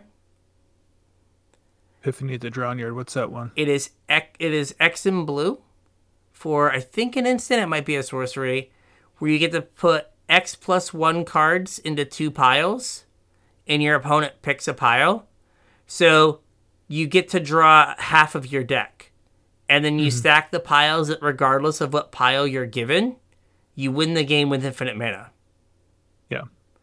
So uh, it's still early, but this kind of seems good enough. And like he doesn't have um, what is he called? He doesn't have Thassa's Oracle because he wants to play Gigantha.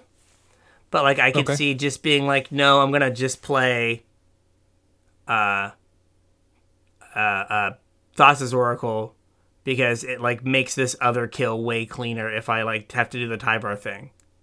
Right.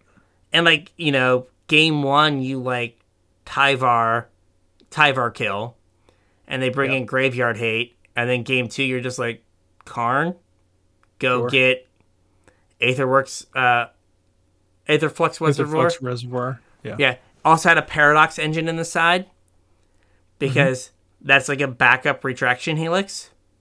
Yeah.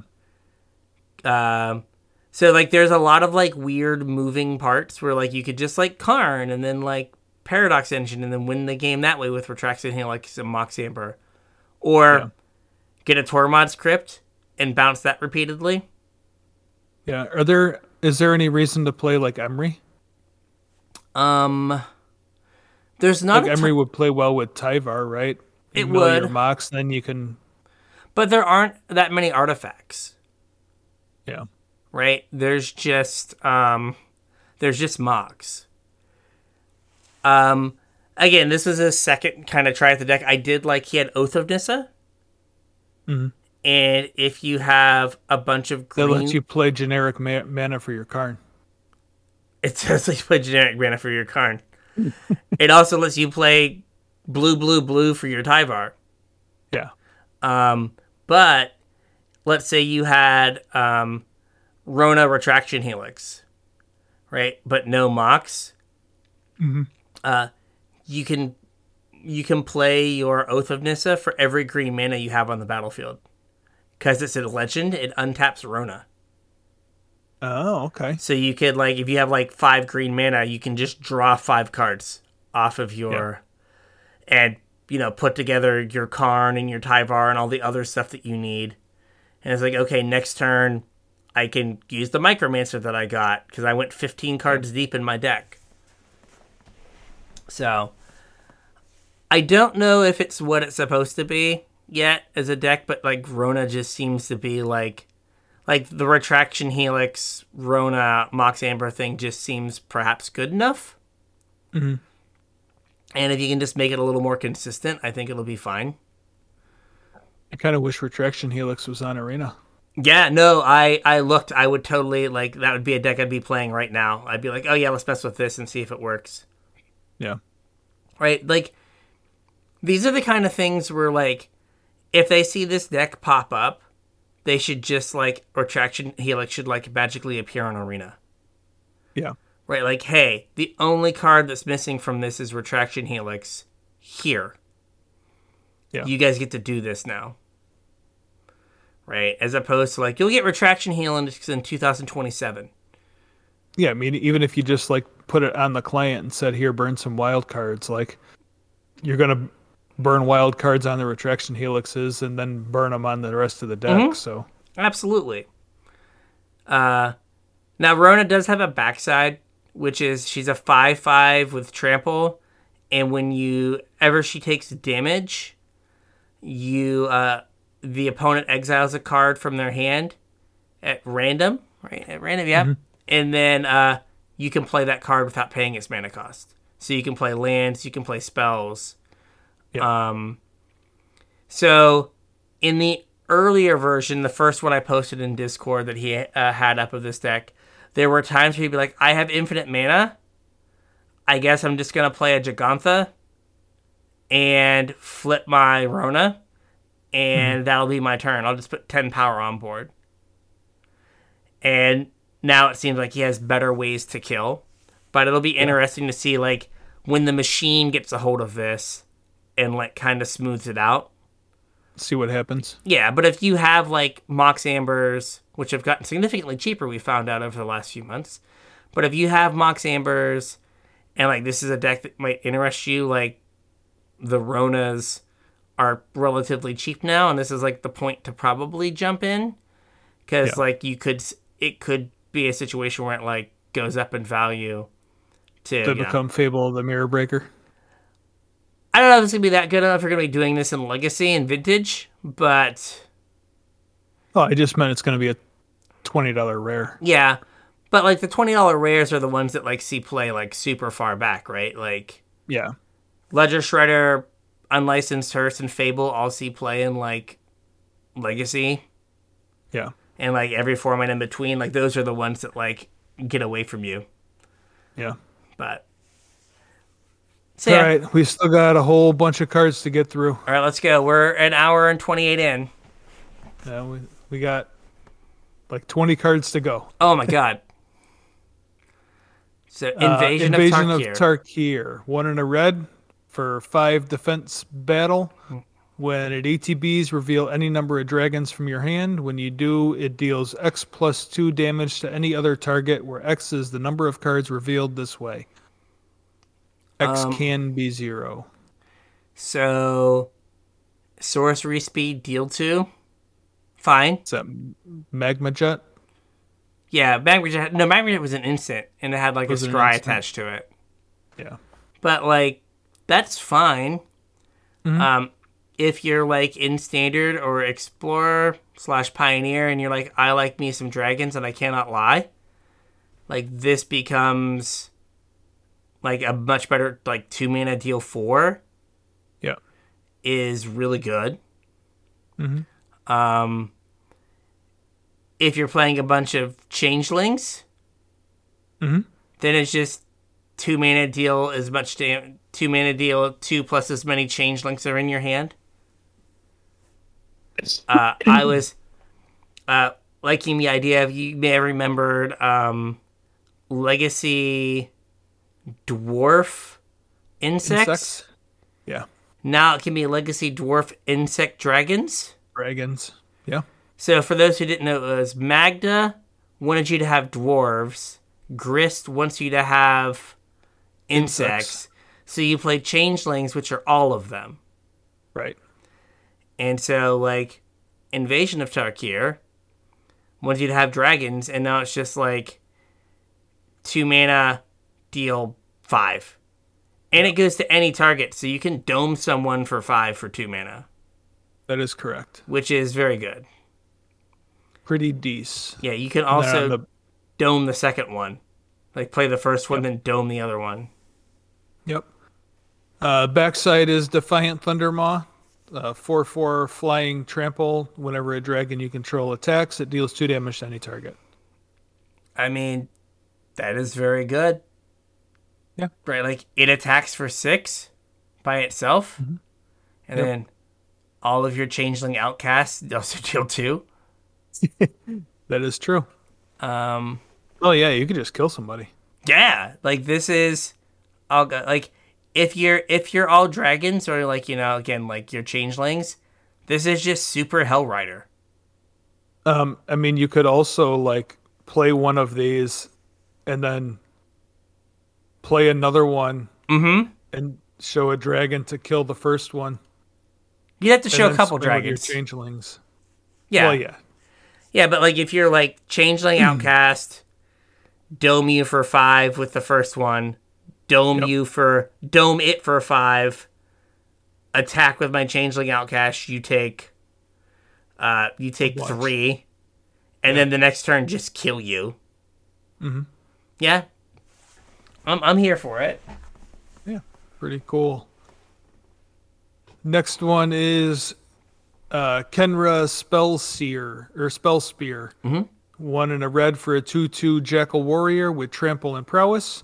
And you can flip it for three in a Phyrexian Blue. Now, the front side's not that exciting. What's the Nah. back side do? A lot. It is Trample, Ward, Prowess, Prowess. word and a two, three yeah. Ward Um, two, yep. like the front side's not embarrassing, right? It's Yeah, a I two mean, two. it's It's nothing to write home about either. a two two trample prowess is fine. Yeah. right? Like the backside can just get him dead. Mm Mhm. Um. So Cedric on their podcast was talking about like, oh, you could like lava dart something, like sack Mm-hmm. a land and lava dart it, and like you're attacking for, uh, like you've dealt one and you're attacking for six. Mutagenic growth. Oh, yeah, that's gross. You're just like, fli if it flips, it has ward two. It's probably living. Mhm. And then you're just like YOLO. I'm gonna just like, And it's tramples. yeah, like, I'm get in there, buddy. Gut shot, mu- uh, mutagenic growth, mutagenic growth. Bash you. Dead. Yeah. Yeah. It's like a. Oh gosh. Scale up. Sk- Sk- God. Uh, but it is. Oh gosh, what is this ca- called? The uh, the one two that like gets plus three plus O. Kiln fiend, Oh, um, yeah, Kiln Fiend. right? It's like a f- kiln fiend that you don't have to worry about going all in on Right. because it has ward two. It like kind of protects Uh, itself a little bit. Kiln, Kiln Fiend doesn't trample though, right? No, like it's like a better Kiln Fiend that like protects Yeah. itself. It doesn't get as big. Kiln Fiend is plus three plus O, but you don't Yeah. have to give this trample. It already has trample. Right. Um, and there are like mono red prowess decks where you like have like Swift Spear and uh, what's his name? Uh, Soulscar Mage. Mhm. Like then you play this, like the deck that just plays like all like Warlords Furies and uh, other things are like cantrips. yeah, give your give your creatures haste, give your creatures first strike, draw a card. It's like okay, yeah, like this guy just loves that. Mhm. And even before it flips, it's like fine, right? Like if you want to go like one, two, and then not flip it and just cast like three cantrips, attack for five with it and like four with your other your one mana prowess creature, that is perfectly fine. Mhm. All right, what do we got next? We have Urabrask. Yeah, two red do. red for a 4 4 Phyrexian Praetor with first strike. Whenever you cast an instant or sorcery spell, Urabrask deals one damage to target opponent, add red. And then you can pay red. Exile Urabrask, then return it to the battlefield transformed under its owner's control. Activate only as a sorcery and only if you've cast three or more instant or sorcery spells this turn. Okay. Um, I know this card has a backside that is ridiculous, but this is. Imagine if Birgi also killed your opponent, Yeah. Right? Like, there are mono red storm decks in Legacy that are built around, like, I need to have Birgi on the battlefield. This is more Birgis that also have a grape shot attached to them. Mhm. Right? You're Gutter just snipe. or yeah, gutter snipe. But it's a gutter snipe that gives you mana. Right. Right? So again, all of those like one mana red like draw card, do something you don't care about. Yep. There's also deal one damage. Yep. And then, you know, if the wheels fall off, you can just pay the one mana, flip it over, and you get like three extra damage and a bunch of other stuff. Yeah, it's a saga on the backside. The first chapter is the great work deals three damage to target opponent and each creature they control. Chapter two is make three treasure tokens. Chapter three is until end of turn, you may cast instant and sorcery spells from your graveyard. If a spell cast this way would be put in a graveyard, exile it instead, and then you transform this back to Urabrask. So, if somehow you made it three turns after you went ham with your Urabrask, Right. you just win the game. Because all the stuff you cast is there for you to cast a bunch more Right. and get a whole bunch more triggers. But like in Explorer slash like Pioneer, could there be like a Runaway Steamkin, Birgi, Urabrask kind of deck? Maybe. I know that we also had uh, whatever his name was, Grim. What is it? The the elemental, the, Grinning Ignis. There we go. Mhm. Right, that like kind of went like nuts with Birgi. Does um Urabrask is he instant or sorceries only? Yes. Okay, Yep. so like you instant or can't like it doesn't also work with Grinning Ignis, but No. like you just like have these three cards that are just gonna generate you mana like Yep. two of which generate you mana immediately and one in uh uh runaway steamkin that like you have to like string some spells together before you get your mana but like Yeah. that just seems nutty right Yeah. where you, like you resolve this and you can just win the game on the spot Mm-hmm. right? Like I have five mana. I'm gonna play this Urabrask. I'm gonna just draw through my deck. Or like, God help you if your opponent goes like Birgi and then plays Urabrask, gets the one mana from Birgi. Mhm. It's done, right? You're just like they're gonna just generate mana and draw cards forever. Right. And we have um two one in the red exile two cards in the format. Right? Yep. Ren's whatever. Whatever Yep. from this set and then uh Reckless Impulse. Mhm. Right? So like you just play those two and then you're just like, well, I'm just gonna run through spells, Find something to do. yeah, until I kill you. Yep. So And like you only have to get them to three because then you just pay a red and you have a lightning bolt. And you flip it. Yeah. Yeah. Like I'm inter like it seems like we've talked a lot about like well this deck's kind of good but it needs like additional copies of the effect it's built around. Right, this is just four more Birgis for the deck that doesn't do anything unless there's a Birgi out. Yeah. Like you said, though, it's also the payoff is built in. Mhm. Right, like You don't have to dig as deep. Yeah, it's just like I just have to keep stringing spells together, and like the, uh, right, like in older formats, like light up the stage is one mana after you cast your first spell with Urabrask, right? You're just gonna get so deep, Right. right? Like uh, like light up the stage wasn't good with Birgi or as good. Right. This is just like oh no, it's fine. You will have spectacle now. We're going to make it happen. Yeah. All right. Next up, we have Invasion of Ikoria, X Green Green, six defense battle. When at ETBs, search your library and or graveyard for a non-human creature card with mana value X or less. Put it onto the battlefield. If you search your library this way, shuffle. Um, so this is finale of devastation, without the like uh, x equals ten clause. Right. This without is already one of the most expensive cards in the set.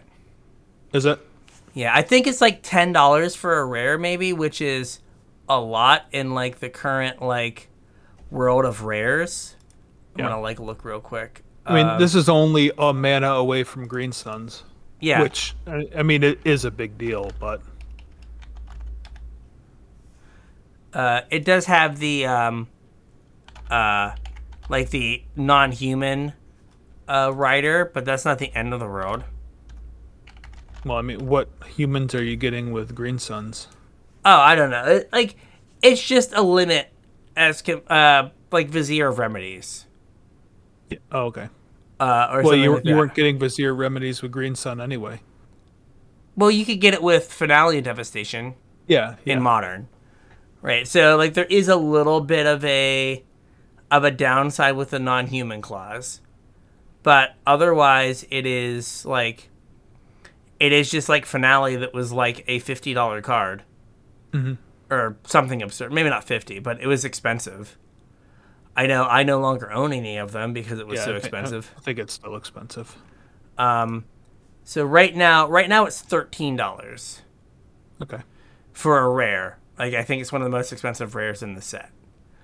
So, uh, you've heard what the joke is, right? With this one, No, what's that? you get uh, Vampire Hexmage, Oh, And then just flip it. Mm-hmm. Or and you mana flip, flip it flip into an eight eight.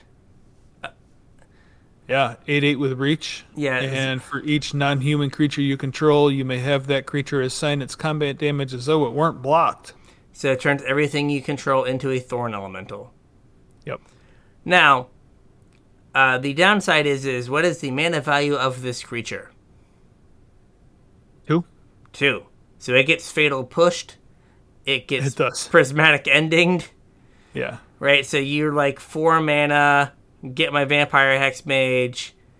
Kill the uh, f- flip my battle, and then they're just like fatal push it. And Yeah, like, I guess uh, oh. that's probably worth noting. I'm not sure if everybody knows that or not. The uh, mana value of the backside of a double face card uh, is the mana value of the front face. yeah, Change that in shadows, right? I think so. Yeah. Yeah. Um, but yeah. So, like, Yeah, that's cute. That's kind of like mini Dark Depths combo. kind of mini Dark Depths combo. Yeah. Yeah. When your opponent is at for somehow forty two. You gotta attack him three times. You gotta attack him three times with your with your with your twenty twenty. Yeah, like I could see that being good. I could also just you know with it being thirteen dollars right now, right? Yeah. Like that is a reflection of like if What you're.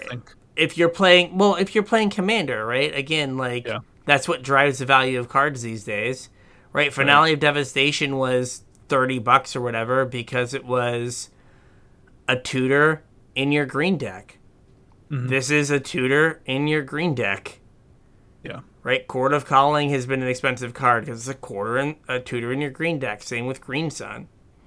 Yeah. Right, so this is just another tutor for your green deck. So, like, it's just gonna have utility there. And then if you do Mm-hmm. get to do something cute like Hex Mage it, like, cool. Mhm.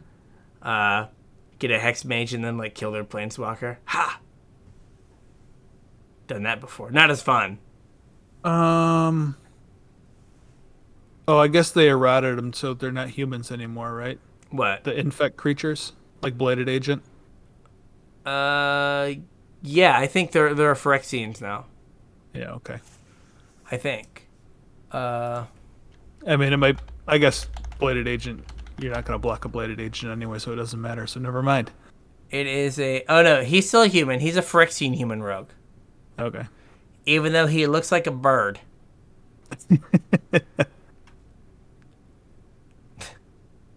What's the art direction? Make a Birdman. Birdman. Birdman, Birdman. Uh, all right, yeah. So it seems good. Like it's gonna go get things for you. Like again, it's more tutors, slow tutors, but more tutors. I don't know how it would work in like. I don't think there's a deck in Pioneer right now that like is like, man, I wish I had Finale Devastation like five through eight. Yeah, you're just gonna run more finales if you Yeah, if you want a finale. Well, moving on then, we have Invasion of Shandalar. Three green green, four defense. When Invasion of Shandalar ETBs, return up to three target permanent cards from your graveyard to your hand. Um, Right. Not that I think this is like super impactful. I mean, obviously that's a lot of gas. Five mana, draw three, kind of. Um, But do you remember? Um, oh shoot, what was the name of that card? The green one from Shadows. Seasons past. Oh yeah, yeah. This is like kind of seasons past. I I won a draft seasons past thing very recently. Yeah. Yeah, it was good. I Um, seasons past. I played that deck. Yeah, I went to time with that deck. Uh, I did not go to time with that deck. Thank you very much. okay, I did. I was I was a competent pilot. I was not. Um, so, like, yeah, getting three things is great. Um, uh, again, like, again, the the like, what deck does this go in? I have no idea. No, no idea, right? But it is just like three mana draw three, A plus, or five mana draw three, A plus, or draw draw the best three cards out of your graveyard, and then the backside is an enchantment called Leyline Surge, and at the beginning of your upkeep, you may put a permanent card from your hand onto the battlefield. Hmm. Hmm. Um. That seems pretty decent. Yeah. Uh. Atraxa. Yeah. Etali the big dumb dinosaur. Yeah. Um, you also like have render inert to just flip this thing. Mhm. Right? Like, don't even need to attack it. Just like murderate it and call it good. Yeah, Uh, mean, it's eight mana, but Yeah, I mean, there's also like on the installment plan. There's also Yeah. um, Yep. the red battle that deals four to something. Mhm. Right? Like, you know, hey, you don't need a graveyard combo when you can just like put them all, uh, just put them all into play from your hand. right. Right? Like, oh, you have graveyard hate. That's cool. Uh, I'm gonna omniscience this nerd into play. Thank you. Well, I mean, not quite omniscience. You're not casting it, but Fair. You're not casting it, but still Close, though. Bonk. Good Yeah. enough. You don't get your Emrakul triggers, but you get your ETB triggers. Yep. Then we have Invasion of Zendikar. Three in a green, three defense battle. When it ETBs, you tutor two basic lands and put them into play. So, explosive veggies. Um, yeah. I mean, that card has seen play. Mhm. I am. Uh. I thought about taking out Migrations Path, but then I didn't want to have one sideways card in the cube. Uh, so You always knew when somebody drew it because they. yeah. Yeah. What's that Uh, do? Yeah. Um I mean, if you want vegetables, like this is like a better vegetables. Mhm. It has the upside of like anything that blinks a permanent, getting to trigger it again. So like, I don't know how Invasion of Zendikar and Flicker Wisp get in the same deck. or um, I guess Felidar Guardian doesn't do it because they laundry listed it. Or That did they is say? Or did they say permanent? No, I think they laundry listed it. Uh, Or no, maybe they didn't, and that's why it was broken. yes, I think it was they didn't. Yeah. Uh, yep. Exile another target permanent you control. Return it. Yep. Uh, yep. So, our Guardian. And again, this holds for like any of the uh, battles, right? That enter and do something like our ley line, our, our invasion of uh, Shandalar. You can just like blink Mm-hmm. it and get a bunch of stuff back. But like, this is a way that you can get it hugely up on mana. Oh yeah. Real quick. Yeah, the backside is a four four haste or a four three. Uh, Four, four Four haste. four vigilance haste. Hmm? Um, as long as it's on the battlefield, it's also a land, and you can tap it to add a mana of any color. So, I mean, it's a four four with Mm-hmm. vigilance and haste. Yeah. I don't know that you care about it being a land after you've got two lands, but no. I guess if it were to resolve, it triggers all your landfall, right? Because it comes into play as a oh, land. Oh, that's right. You, yeah, and you cast it. Well, that's weird. You cast the land. Yeah, so you cast it, it hits the battlefield, it triggers your landfall. It's kind of like oh, what's his name? Ashaya. Oh yeah, yeah, yeah. Okay. Right when it hits the battlefield, it's a land. Yep. So it's not a land until it hits the battlefield. But when it hits Right. the battlefield, it's going to trigger your landfall stuff. Yep. It it also will trigger a Risen Reef. This is true. Yeah. Yeah. Yep. So And uh, three color Omnath. all, and four color Omnath. Oh, that's yeah, and four color Omnath. It triggers all of them. Just not five color. Five color guy is not about that life. Right. Um, but yeah, like, uh, again, like if you're okay with having a sideways card in your cube, like this is a, like this could be a way to like put an extra dimension into your cube where like now we have battles involved. Yeah, it's also just like the unique explosive vegetation variant. Yes. See, now that I said it's like, oh, wait, there's a, there's a different thing. It's like maybe I should have it in the cube because it is a different thing than just like, like it gives the green player something different to do. yeah. and Well, it we'll supports the see. elemental al- archetype. Oh, Mm, there you go. oh man, so many things. We'll have to see if it ends up in the cube. We'll have to see. Moving on. This is uh, Brian's child. See what I did there? Brian's Yes. child. Yes. Uh, Invasion of Alara. WUBRG. Seven defense. When it ETBs, exile cards from the top of your library until you exile two non land cards with mana value four or less. You may cast one of them without paying its mana cost. Put the other one in your hand. um, so it is both good and bad to put in off of fires of invention. Mm-hmm. Right, like uh, the fact that you cast a spell counts as your second fire spell, so you don't get to Right. use like double mana. Um, this is also great with a Ren Mm-hmm. or um, a Juicy J, a Gigantha. Yep. right? Um, so the fact that you get to like pay five mana, cascade, and draw a card is pretty good. Mhm. You also get to do the. This isn't cascade though, so, um, like, do you get to cast, um, uh, what's it called? Do you get to cast the backside of, uh, Valki? Oh, yeah, I think you do. because it, because that wording was specifically for Cascade, right? Yeah. Exile two, not like you may cast one of those cards without paying its mana cost. So you're exiling it, Right. Now it's no longer it no longer cares about its mana value, right? Right. And then you can cast the backside. So it, now it Mm-hmm. does the cascade shenanigans that we were doing with Valki Yep. Uh, before at five mana as opposed to like on turn one with two spirit guides. But um it still gets you that. And uh Lord help you if it ever uh, hel- help you if the, if this thing ever flips. It's like Yeah. the biggest cruel ultimatum ever. It's like every ultimatum smushed together. Awaken the Maelstrom. It's all colors into sorcery. Target player draws two cards. You may put an artifact from your hand onto the battlefield. Create a token that's a copy of a permanent you control. Distribute three plus one plus one counters among one, two, or three creatures you control.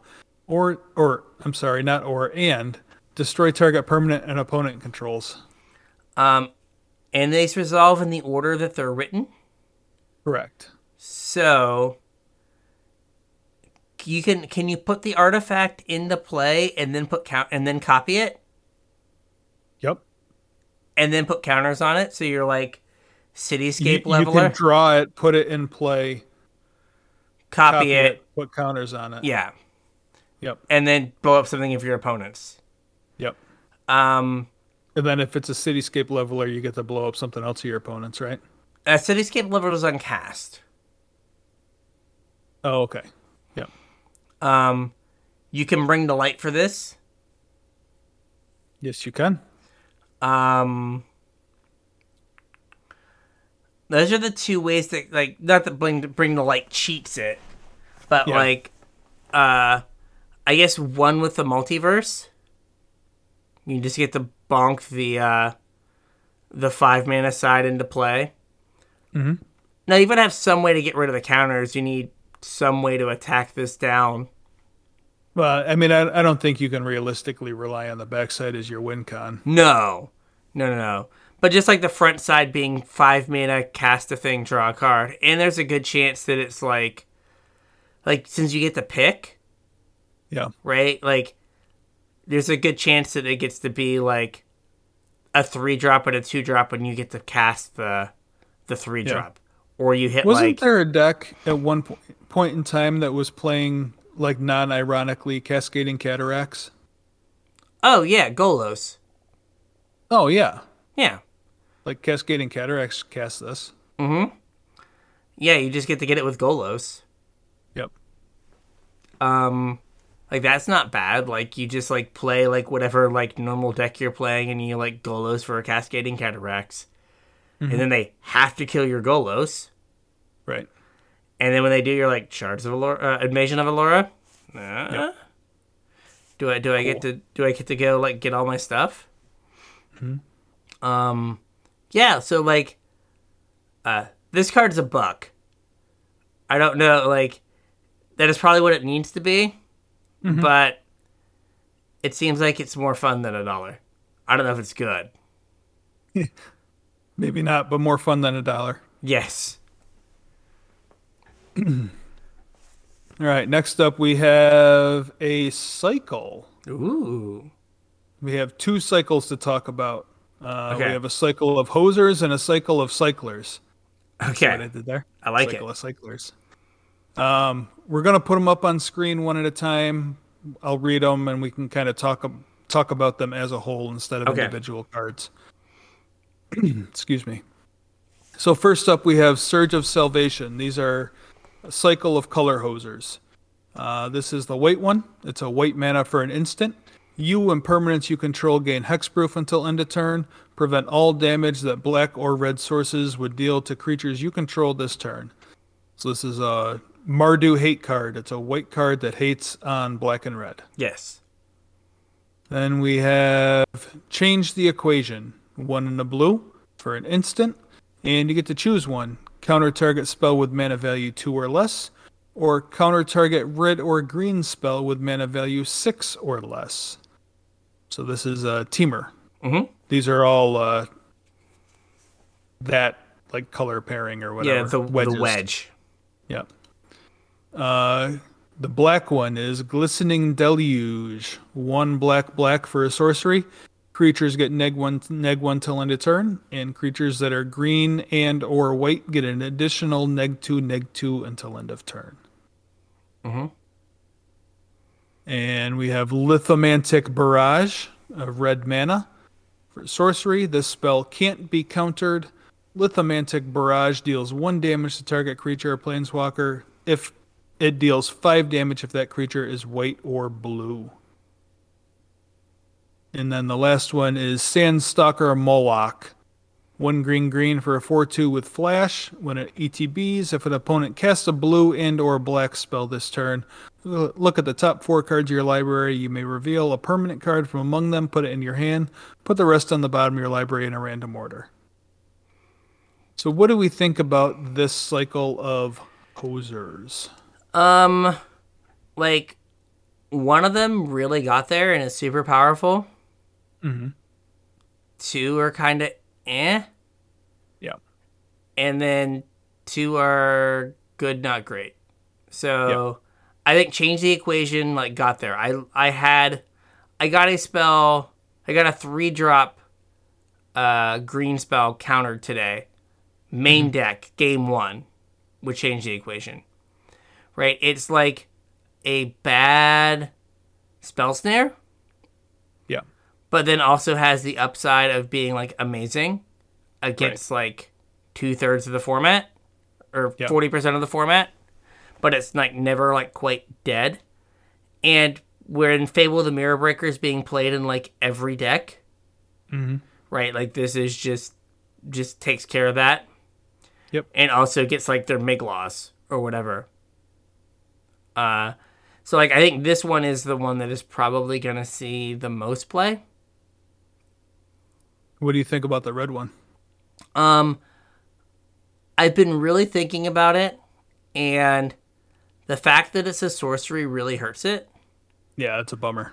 Right? Like this is the card I was like, in six months to a year, they're gonna just make it an instant. Yeah, probably. Uh, because like I like the fact that it deals one damage to anything. Right, so like that makes it something that if you're playing against mono green, you can bring it in to pick off elves. Yeah. Right, but or then if you're main decking it, it's not dead against Yeah. elves or whatever. Yeah. And then but against like blue and white is amazing. But like the like I played a lot of Fry and the thing with Fry was it let you get a Teferi before they could untap. Right? They play their Teferi, they'd uptick, you kill the Teferi.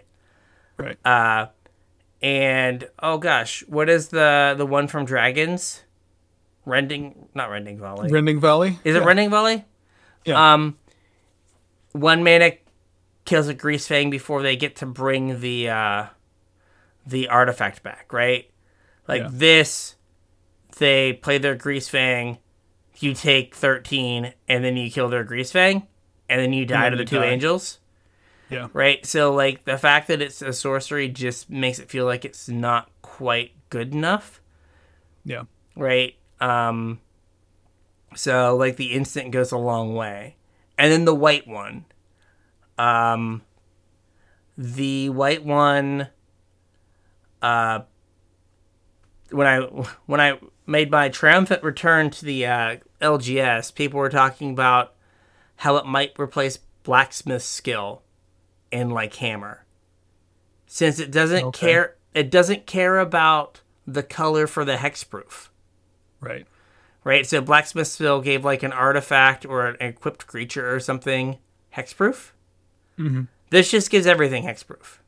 And you. Yeah, so it does the thing that you like you need it to do. Yeah. It is markedly worse, thank goodness, than Veil of Summer. Yes. Because yes, it Does does. not draw you a card. it does counter a Thoughtseize, but it doesn't get to cryptic command. So I think it'll be less good against like black red for dealing with like Thoughtseizes. Yeah. But right, it is good against like everything else. Also in older formats, right? Let's say you uh, are about that tendrils of agony life. Mhm.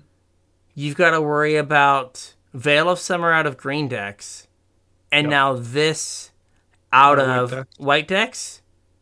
Like it just makes your life so much harder. Yeah. Um, so that is something to consider. So like I think there it could like see play in older formats as like the as like your your counter spell. Mm-hmm. Um, In white. In white. well, I mean, don't forget we get the white remand uh, coming Yeah. to uh, from Hobbits and company. Yeah. Um, and then like, did I lose a limited game to someone having two of that stupid black bad infest? I did. Oh, really? Uh, I had a full board. I was gonna, I was gonna deck myself, but I had two tutus and another creature, and they cast two of these. It killed both my tutus, Mhm. and then got my uh, my other creature, and uh, I could not kill them. I was like one damage short. uh, it was great. Um, but like, I don't think this is good enough No, I think I think it's bad. right? Like Witch's Vengeance kind of does the same thing. Mhm. Um, but more consistently. Like you could bring it into more matchups. Um, like neg one, neg one for three is not good enough. No. Now, if you told me that um, 70% of the meta was green and white decks, okay, maybe I could get behind it. Yeah, I, I still don't even know if that's uh good enough, right? And with like power creep, right? Like they play uh, the Valkyrie, Righteous Valkyrie. This doesn't do anything Yeah. to Righteous Valkyrie. Doesn't do anything to Bishop of Wings.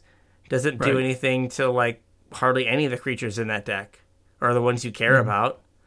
Right? They play this is um. Youthful Valkyrie and then they play Righteous Valkyrie and you can't you look at your card and you go, This does literal nothing Yeah. right? I'd rather have a ritual of soot here. Mhm. So Oh, for sure. yeah, I don't think it's like good enough at all. Like Yeah. just the like if everything got neg two, neg two, and then let's say everything got neg two, neg two, and then white and green creatures got an additional minus one, minus one. That's a lot closer. Then like yeah, like you could bring it in against goblins, and then also like against humans, and it not be like a joke. But like you can't bring this in against like goblins. Yeah. So, yeah, I think if they switch the numbers, it might be closer to playable. But the way it is, it's probably not. Yep. And then what was the last one? Oh, the, the- oh, the green one. The green one, yeah. The Yeah, green it's one's just awful. bad. Yeah, Just It's awful. just not good. Um, then we have one more cycle to talk about real quick. I don't think we need to talk about. I don't even think I really need to read them. Okay. Um, this is the cycle of land cyclers. There's Mm-hmm. uh, one for each color: plain cycling, island cycling, swamp cycling, uh, mountain cycling, forest Mm-hmm. cycling. So you pay two and discard it, and then you get to tutor for uh, um, a land of that type. Doesn't Yes. have to be. Mhm. You can get a fetch land or whatever. Um, the reason I brought these up, we talked about them a little bit in pre-show for like limited context, but the reason I wanted to talk about these was for Living End. Mhm. Um, I don't know how much of a thing Living End is anymore. Last time I checked in, it was like mono blue. Um, uh, Bryant Cook just last week posted a Living End video. I haven't had a chance to watch it.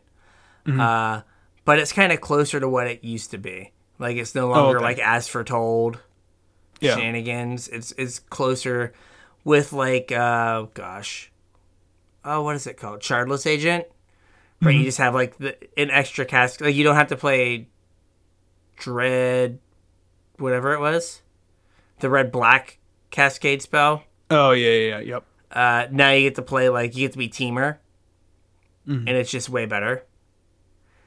Um but like the white one of these, the red one, and the um, green one are like not embarrassing. And even the black one's not embarrassing, Yeah. right? Um, so like, Ikoria kind of pushed two mana cyclers out of that deck. Not a the- living end. at a living end, right? There's a lot more Yeah. like good one mana cyclers, but like these are all like pretty close. Like if you wanted to tell me that you wanted to play like whatever the is it Alabaster Intercessor Mhm. as like uh, I'm just going to Alabaster Host Intercessor, right?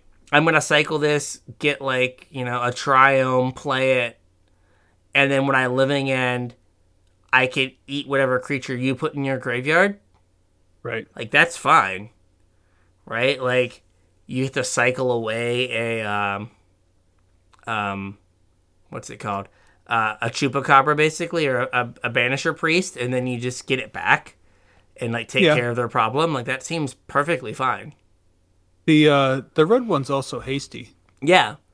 Uh what was the there used to be the uh the one that cycled for red black that was like a 3-4 had was like swinging the big ball that had Mm-hmm. Haste? Not nearly as big as a 5-5 haste. Right. yeah but like you could like you know cycle cycle cycle and then like 15 your opponent. So yeah like these are all pretty good. Like also like if you are a Pauper player like these are not bad to um um late for dinner to get back or to like Absolutely. exhume Yeah, you Right, go like- get your land on the front end and then reanimate them. yeah and like the black one's like a 7-7 with menace It can be. Yeah. Right, like how do you how do you like exhume how like do you deal with that if it gets exhumed? Right. Uh yeah. Right? It can be a seven seven menace on like turn three in Pauper. Like yeah, I know we have some removal that can deal with that, but dear God. Yeah. Like that just like takes care of things. Yep. So yeah. I think that is they're all good. I think they're better than the other like land cycling cards we had like from Oh yeah. Alara. No, I think so as well. So yeah, these are all they're gonna see play somewhere. Let it be Pauper or like as a couple of in Living End. I think they'll Yeah. I, I don't know if they're quite good enough for living end. Yeah, they might not be. With, uh, we had some land cyclers, so I figured we'd talk about them. In that, I'd mention that context a little bit. yeah. All right. So, do we have a show? Is that everything? We're done. Oh, we made it. Made it. Only have only a two show. only a two hour uh, and twelve minute show. We did it. Yeah, I'm feeling it too. Yeah. So uh, with all that, I think I think we have a show that we survived. We survived. Let's Um, wrap it up. if uh, you want to reach out to us on social media, all of those links are in the description below. Uh, hopefully, we didn't miss anything that you're like offended that we missed. But uh, If you're offended, let us know. yeah, let us know. Let us know like what what what we should have talked about. Yeah. And- th- three shows worth of cards. Hopefully we hopefully we got everything. Hopefully, we found your card. Yep. Um, and uh, yeah. So Yeah.